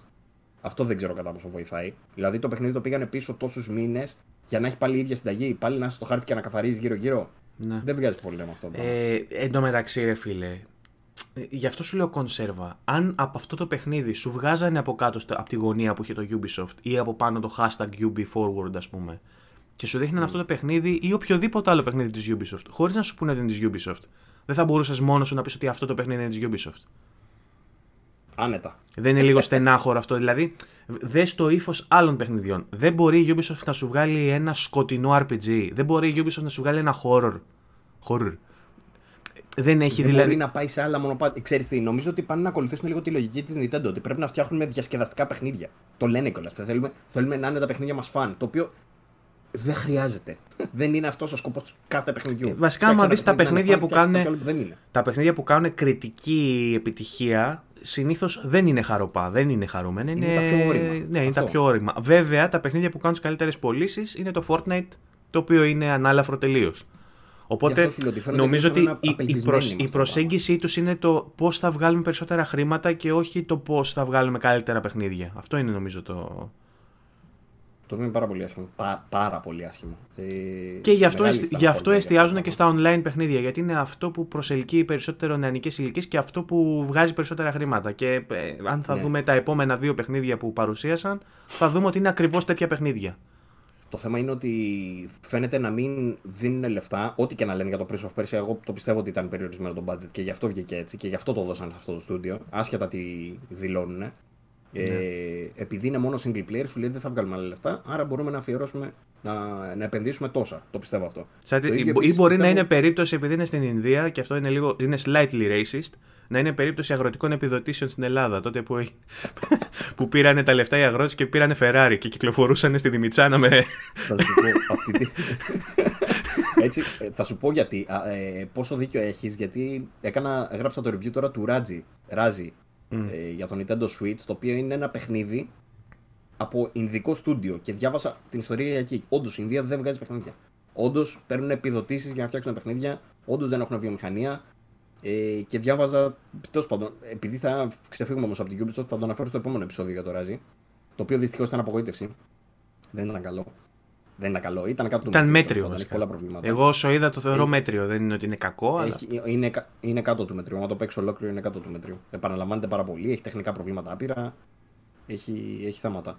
Ε, Τέλος πάντων, ε, το, το, το, το κλου για την ε, Ubisoft είναι ότι ενώ έγινε γνωστή και η χρυσή εποχή της ήταν όντως τότε που έβγαζε τα single player τα σοβαρά, με το σοβαρό το γράψιμο από πίσω, με τον τεχνικό τον τομέα, τον άπιαστο κτλ.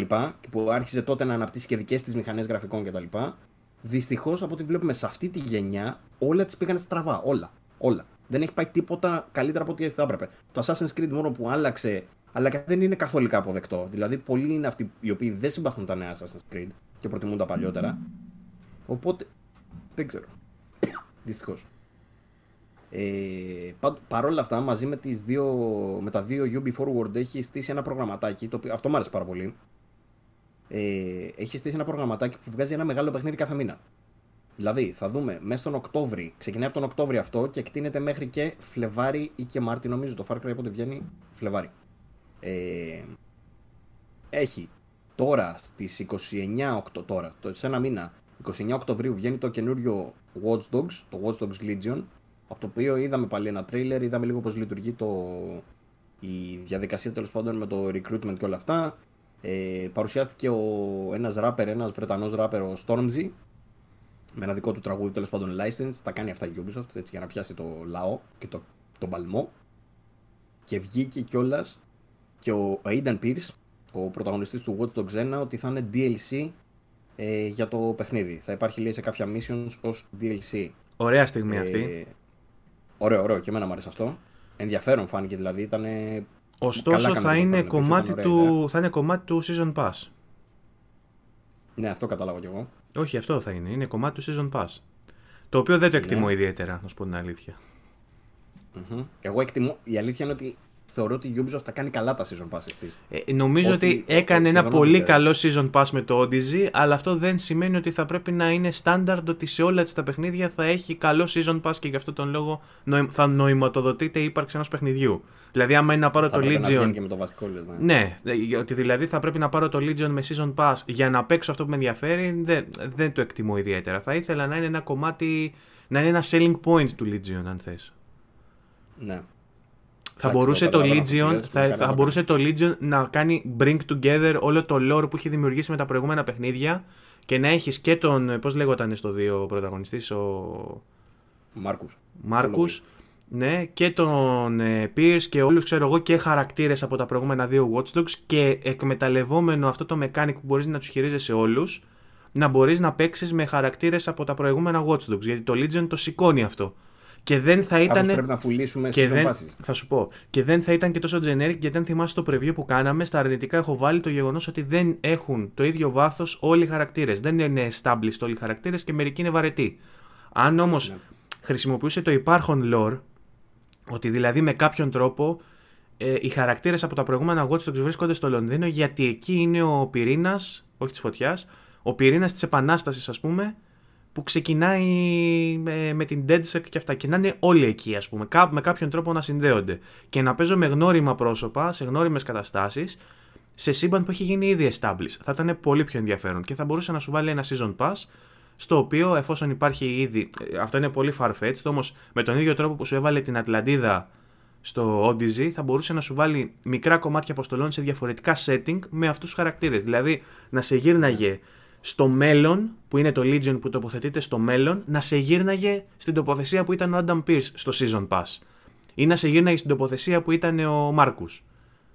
Ναι. Δηλαδή αυτό θα ήταν ένα season pass που θα ήταν αντίστοιχης αξίας με το season pass του Odyssey. Το να σου βάζει έναν χαρακτήρα απλά μέσα στους πολλούς σαν μέρος του season pass δεν το θεωρώ τόσο σπουδαίο, ας πούμε. Αν και είναι εντάξει, είναι. Θα δείξει, εντάξει, δεν ξέρουμε τώρα τι ιστορία θα έχει και αυτά. Θα υπάρχουν πάντως αποστολές και έτσι.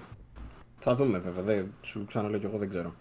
Οκ. Ε, άμα θες, προχωράμε λίγο στα υπόλοιπα της Ubisoft. Εγώ άλλα Ε, δύο έχω μπροστά μου, δεν ξέρω πόσα ήθελες να αναφέρεις ακόμα. Δεν έδειξε πάρα πολλά. Όχι, το, το άλλο το βασικό είναι το, το Riders Republic. Το οποίο είναι ένας ανακοινώθηκε. ολόφρεσκος τίτλος. Ναι. Ναι, πες. Ε, αυτό δεν είχαμε ακούσει τίποτα για αυτό το παιχνίδι. Πάλι καλά. Ε, είναι από την ομάδα που έφτιαξε το Steep. Το παιχνίδι μοιάζει να μπορούσε να είναι το Steep 2. Για κάποιο... Εμένα θα μου άρεσε να το λέγανε Steep 2. Δεν το λένε Steep 2. Ε, αλλά παρόλα αυτά ακολουθεί την ίδια λογική, μόνο που το Steep ήταν μόνο στα χιόνια. Αυτό δεν θα είναι μόνο στα χιόνια, θα είναι και με όλα τα υπόλοιπα. Για όσους δεν ξέρουν, το Steep ήταν ένα παιχνίδι snowboard, παύλα ski, παύλα άλλα extreme sport με χιόνι τέλος πάντων. Ε, ανοιχτού κόσμου. Ήταν καλύτερο από ό,τι ακούγεται. Ήταν, θα λέγα, ωραία σχεδιασμένο, δεν ήταν άσχημα. Με ωραία γραφικά, ωραίους μηχανισμούς. Αρκετά διασκεδαστικό τέλος πάντων για το είδος του. Τώρα, η Ubisoft Άνεση, η οποία είναι από τα μεγαλύτερα studio της Ubisoft, έχει ασχοληθεί και με τα Assassin's Creed κτλ. Ε, βγάζει το νέο της παιχνίδι, το οποίο είναι αυτό που περιγράφουμε τώρα με, με MMO λογική. Δηλαδή συμπεριλαμβάνει ε, δραστηριότητες όπως ε, ποδηλασίας, ski, snowboard, wing shooting και άλλα. Θα έχει πολύ περισσότερα δηλαδή πλέον extreme sports, πολύ περισσότερα activities Και ε, τοποθεσίε. από απλά σε χιόνι. Θα είναι και σε χιόνι και σε χώμα. Ε, οι χάρτες λένε τεράστιοι και βασισμένοι σε δεδομένα από εθνικά πάρκα των ΗΠΑ. Και θα μπορείτε να αγωνιστείτε με, πε- με έως και 50 αντιπάλους ταυτόχρονα. Και θα κυκλοφορήσει cross-gen και στην τωρινή γενιά και στην επόμενη.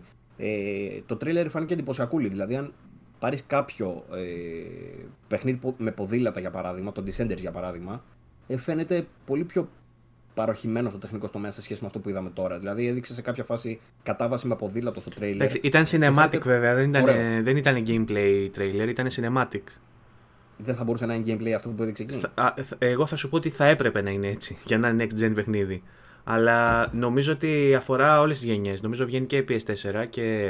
Ναι, αυτό είπα, αυτό είπα. Είναι cross-gen. Ωραία, ο- ο- οπότε θεωρώ ότι δεν θα μπορούσε να είναι τόσο καλό ας πούμε και σε, με, σε τόσο μεγάλη κλίμακα, τόσο μεγάλους χάρτες όσο δείχνει το cinematic trailer και στην υπάρχουσα γενιά με τέτοια λεπτομέρεια. Ναι. Ε, Πάντως, είναι όντως κοντά στο Steep. Η αλήθεια είναι ότι όταν το πρώτο είδα, η πρώτη μου αντίδραση ήταν ότι μάλλον πρόκειται για κάποιο expansion του Steep. Θεωρώ ότι αλλάξαν το όνομα γιατί το Steep δεν πήγε πολύ καλά εμπορικά και έπαιξαν πολλά πράγματα το ρόλο του. Χαρακτηρίστηκε, πήρε κάποιους χαρακτηρισμούς, ας πούμε, συγκεκριμένους που το έκαναν να απευθύνεται σε πολύ συγκεκριμένη ομάδα παικτών. Αυτό ανοίγει έτσι το target group επειδή δεν έγινε μόνο στα χιόνια. Θα το πάρει και αυτός που έπαιζε Descenders που λες εσύ, θα το πάρει και ο άλλος που του αρέσουν γενικά τα multiplayer games, ας πούμε, γιατί θα έχει έντονο multiplayer στοιχείο. Το Steep ήταν λίγο έτσι μοναχικό, ήταν λίγο πιο bare bones, δεν ξέρω πώς να το πω. Ε, αυτό που μου έχει μείνει από το Steep βέβαια ήταν ότι κατά τη διαδικασία του motion capture είχε πεθάνει εκείνη η αθλήτρια των χειμερινών Ολυμπιακών Αγώνων. Α, το έχω ξεχάσει αυτό. Την κάνανε motion capture και πέθανε πάνω στα κασκαντεριλίκια που έκανε motion capture. Ε, και είχε φάει νομίζω αναβολή από ένδειξη σεβασμού στον θάνατο της κοπέλας. Δηλαδή το Steep είχε, φάει, είχε, είχε κάποια βάσανα για εκείνο το Steep. Δηλαδή δεν πήγε και τρένο. Δεν το θυμάμαι καλά να σου πω την αλήθεια, αλλά ναι. Κάτι τέτοιο θυμάμαι. Μπορεί να λέω και μαλακίε, αλλά κάτι τέτοιο είχε γίνει.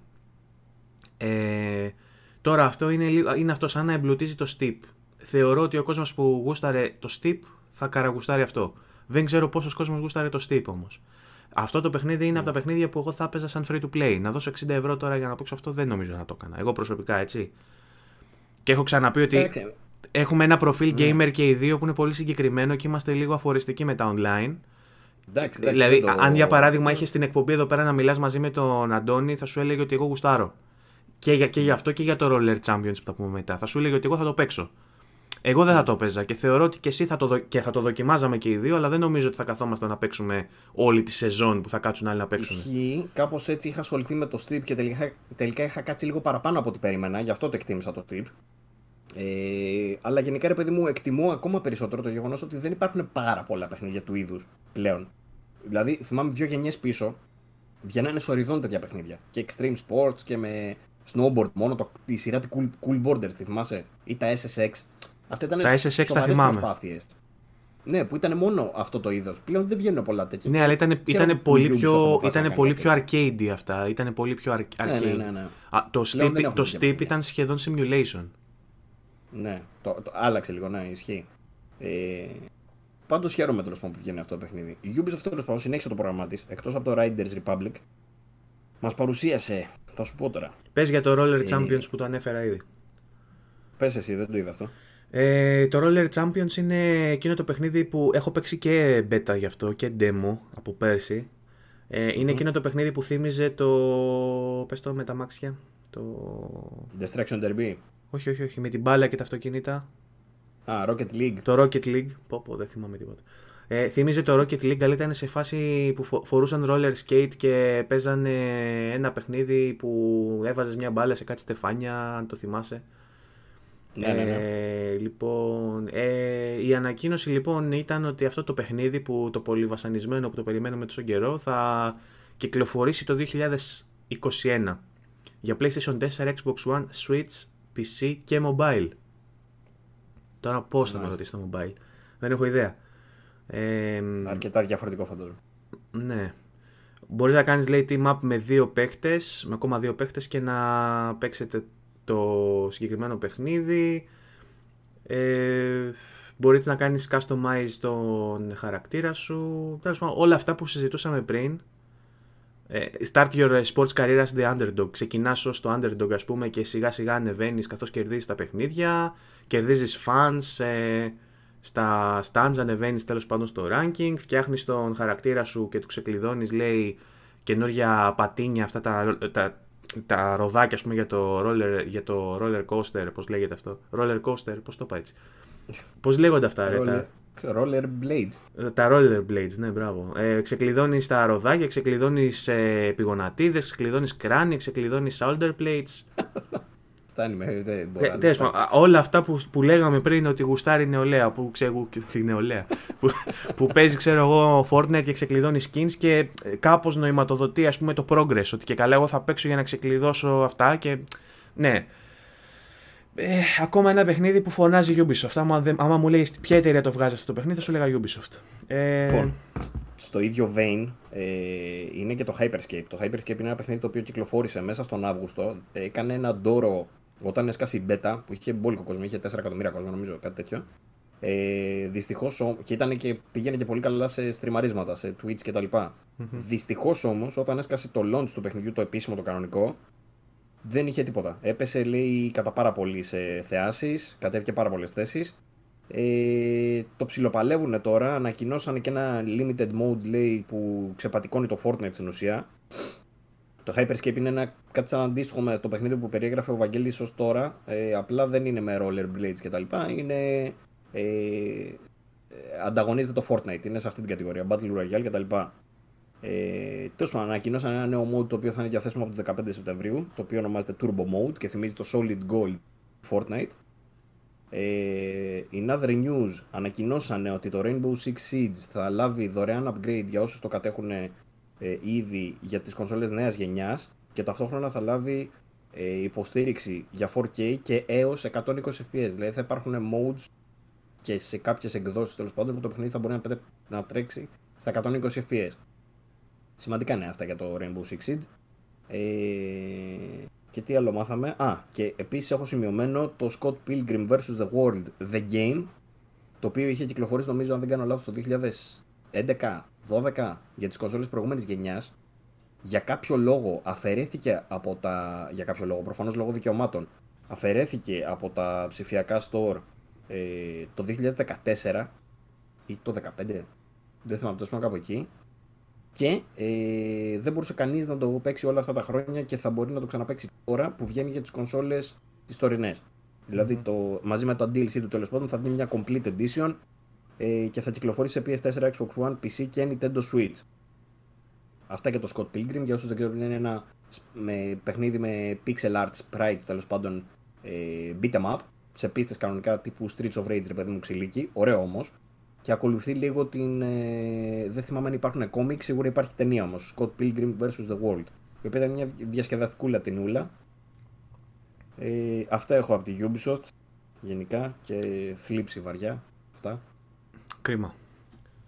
Ε, και είπα, έχουμε πει και σε προηγούμενα επεισόδια ότι περιμένουμε κάποια στιγμή να κάνει bounce back, να γυρίσει πίσω στο, στην παλιά της έγκλη και στην παλιά της δόξα. Ελπίζουμε με την επόμενη γενιά να βρει το δρόμο της. Ε, να αναφέρω τέλος πάντων για τέλος ότι κυκλοφορεί όπως είπα και πριν ένα παιχνίδι κάθε μήνα. Έχουμε το Watch Dogs Legion μέσα τον Οκτώβρη, τέλειο Οκτωβρίου βασικά 29. Ε, 10 Οκτωβρίου κυκλοφορεί το Assassin's Creed Valhalla ταυτόχρονα σε κονσόλες νέας γενιάς και ε, θα βγει και το Watch Dogs ε, στις κονσόλες νέας γενιάς εκείνη την ημέρα. Θα είναι δηλαδή launch games και το Watch Dogs Legion και το Assassin's Creed Valhalla. Ε, έχουμε τον, αυτό, για Οκτώβρη-Νοέμβρη. Δεκέμβρη θα κυκλοφορήσει το Immortal, Immortals Phoenix Rising στις 3 Δεκεμβρίου συγκεκριμένα, οπότε βλέπουμε το πρόγραμμα είναι συμπυκνωμένο. Περνάνε τα Χριστούγεννα και καπάκια βγάζει το Prince of Persia στις 21 Ιανουαρίου και μετά το Φλεβάρι έχει και τα δύο ε, παιχνίδια. Το ένα είναι το Riders Republic που αναφέραμε τώρα που βγαίνει στις 25 Φεβρουαρίου και ταυτόχρονα μία εβδομάδα πριν έχει το Far Cry 6.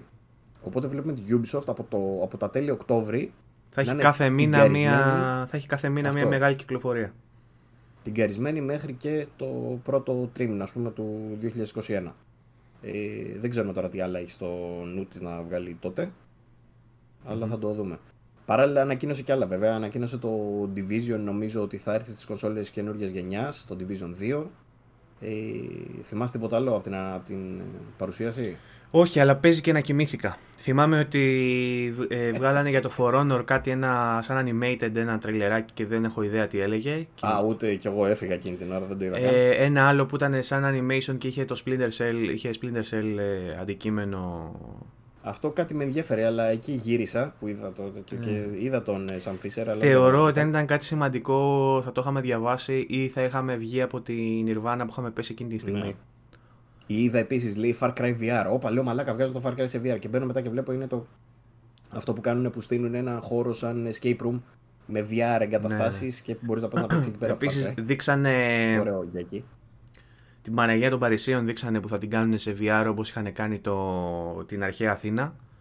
Γιατί είχαν, αυτό το είδα και έχει ενδιαφέρον γιατί δουλέψανε για την ανοικοδόμησή της. Είχαν δώσει στοιχεία που είχαν από το Assassin's Creed ε, Unity τα είχαν δώσει στην ε, γαλλική κυβέρνηση και σε όλους όσους είχαν εργαστεί για την ανοικοδόμηση που κάηκε η Παναγία των Παρισίων, να θυμίσουμε ότι κάηκε πριν δύο χρόνια, πότε ήταν.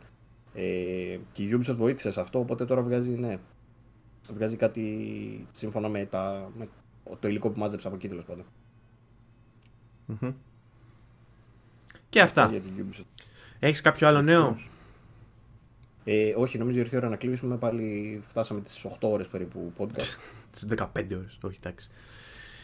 Λοιπόν, σε αυτό το σημείο κλασικά θα θέλαμε να δώσουμε τις ευχαριστίες μας σε όλους εσάς που μας παρακολουθείτε και μας στηρίζετε, ανελιπώς. Σας ευχαριστούμε για τα σχόλιά σας, στα περισσότερα προσπαθούμε και απαντούμε, σε άλλα μπορεί να μην προλαβαίνουμε και ζητούμε συγγνώμη γι' αυτό.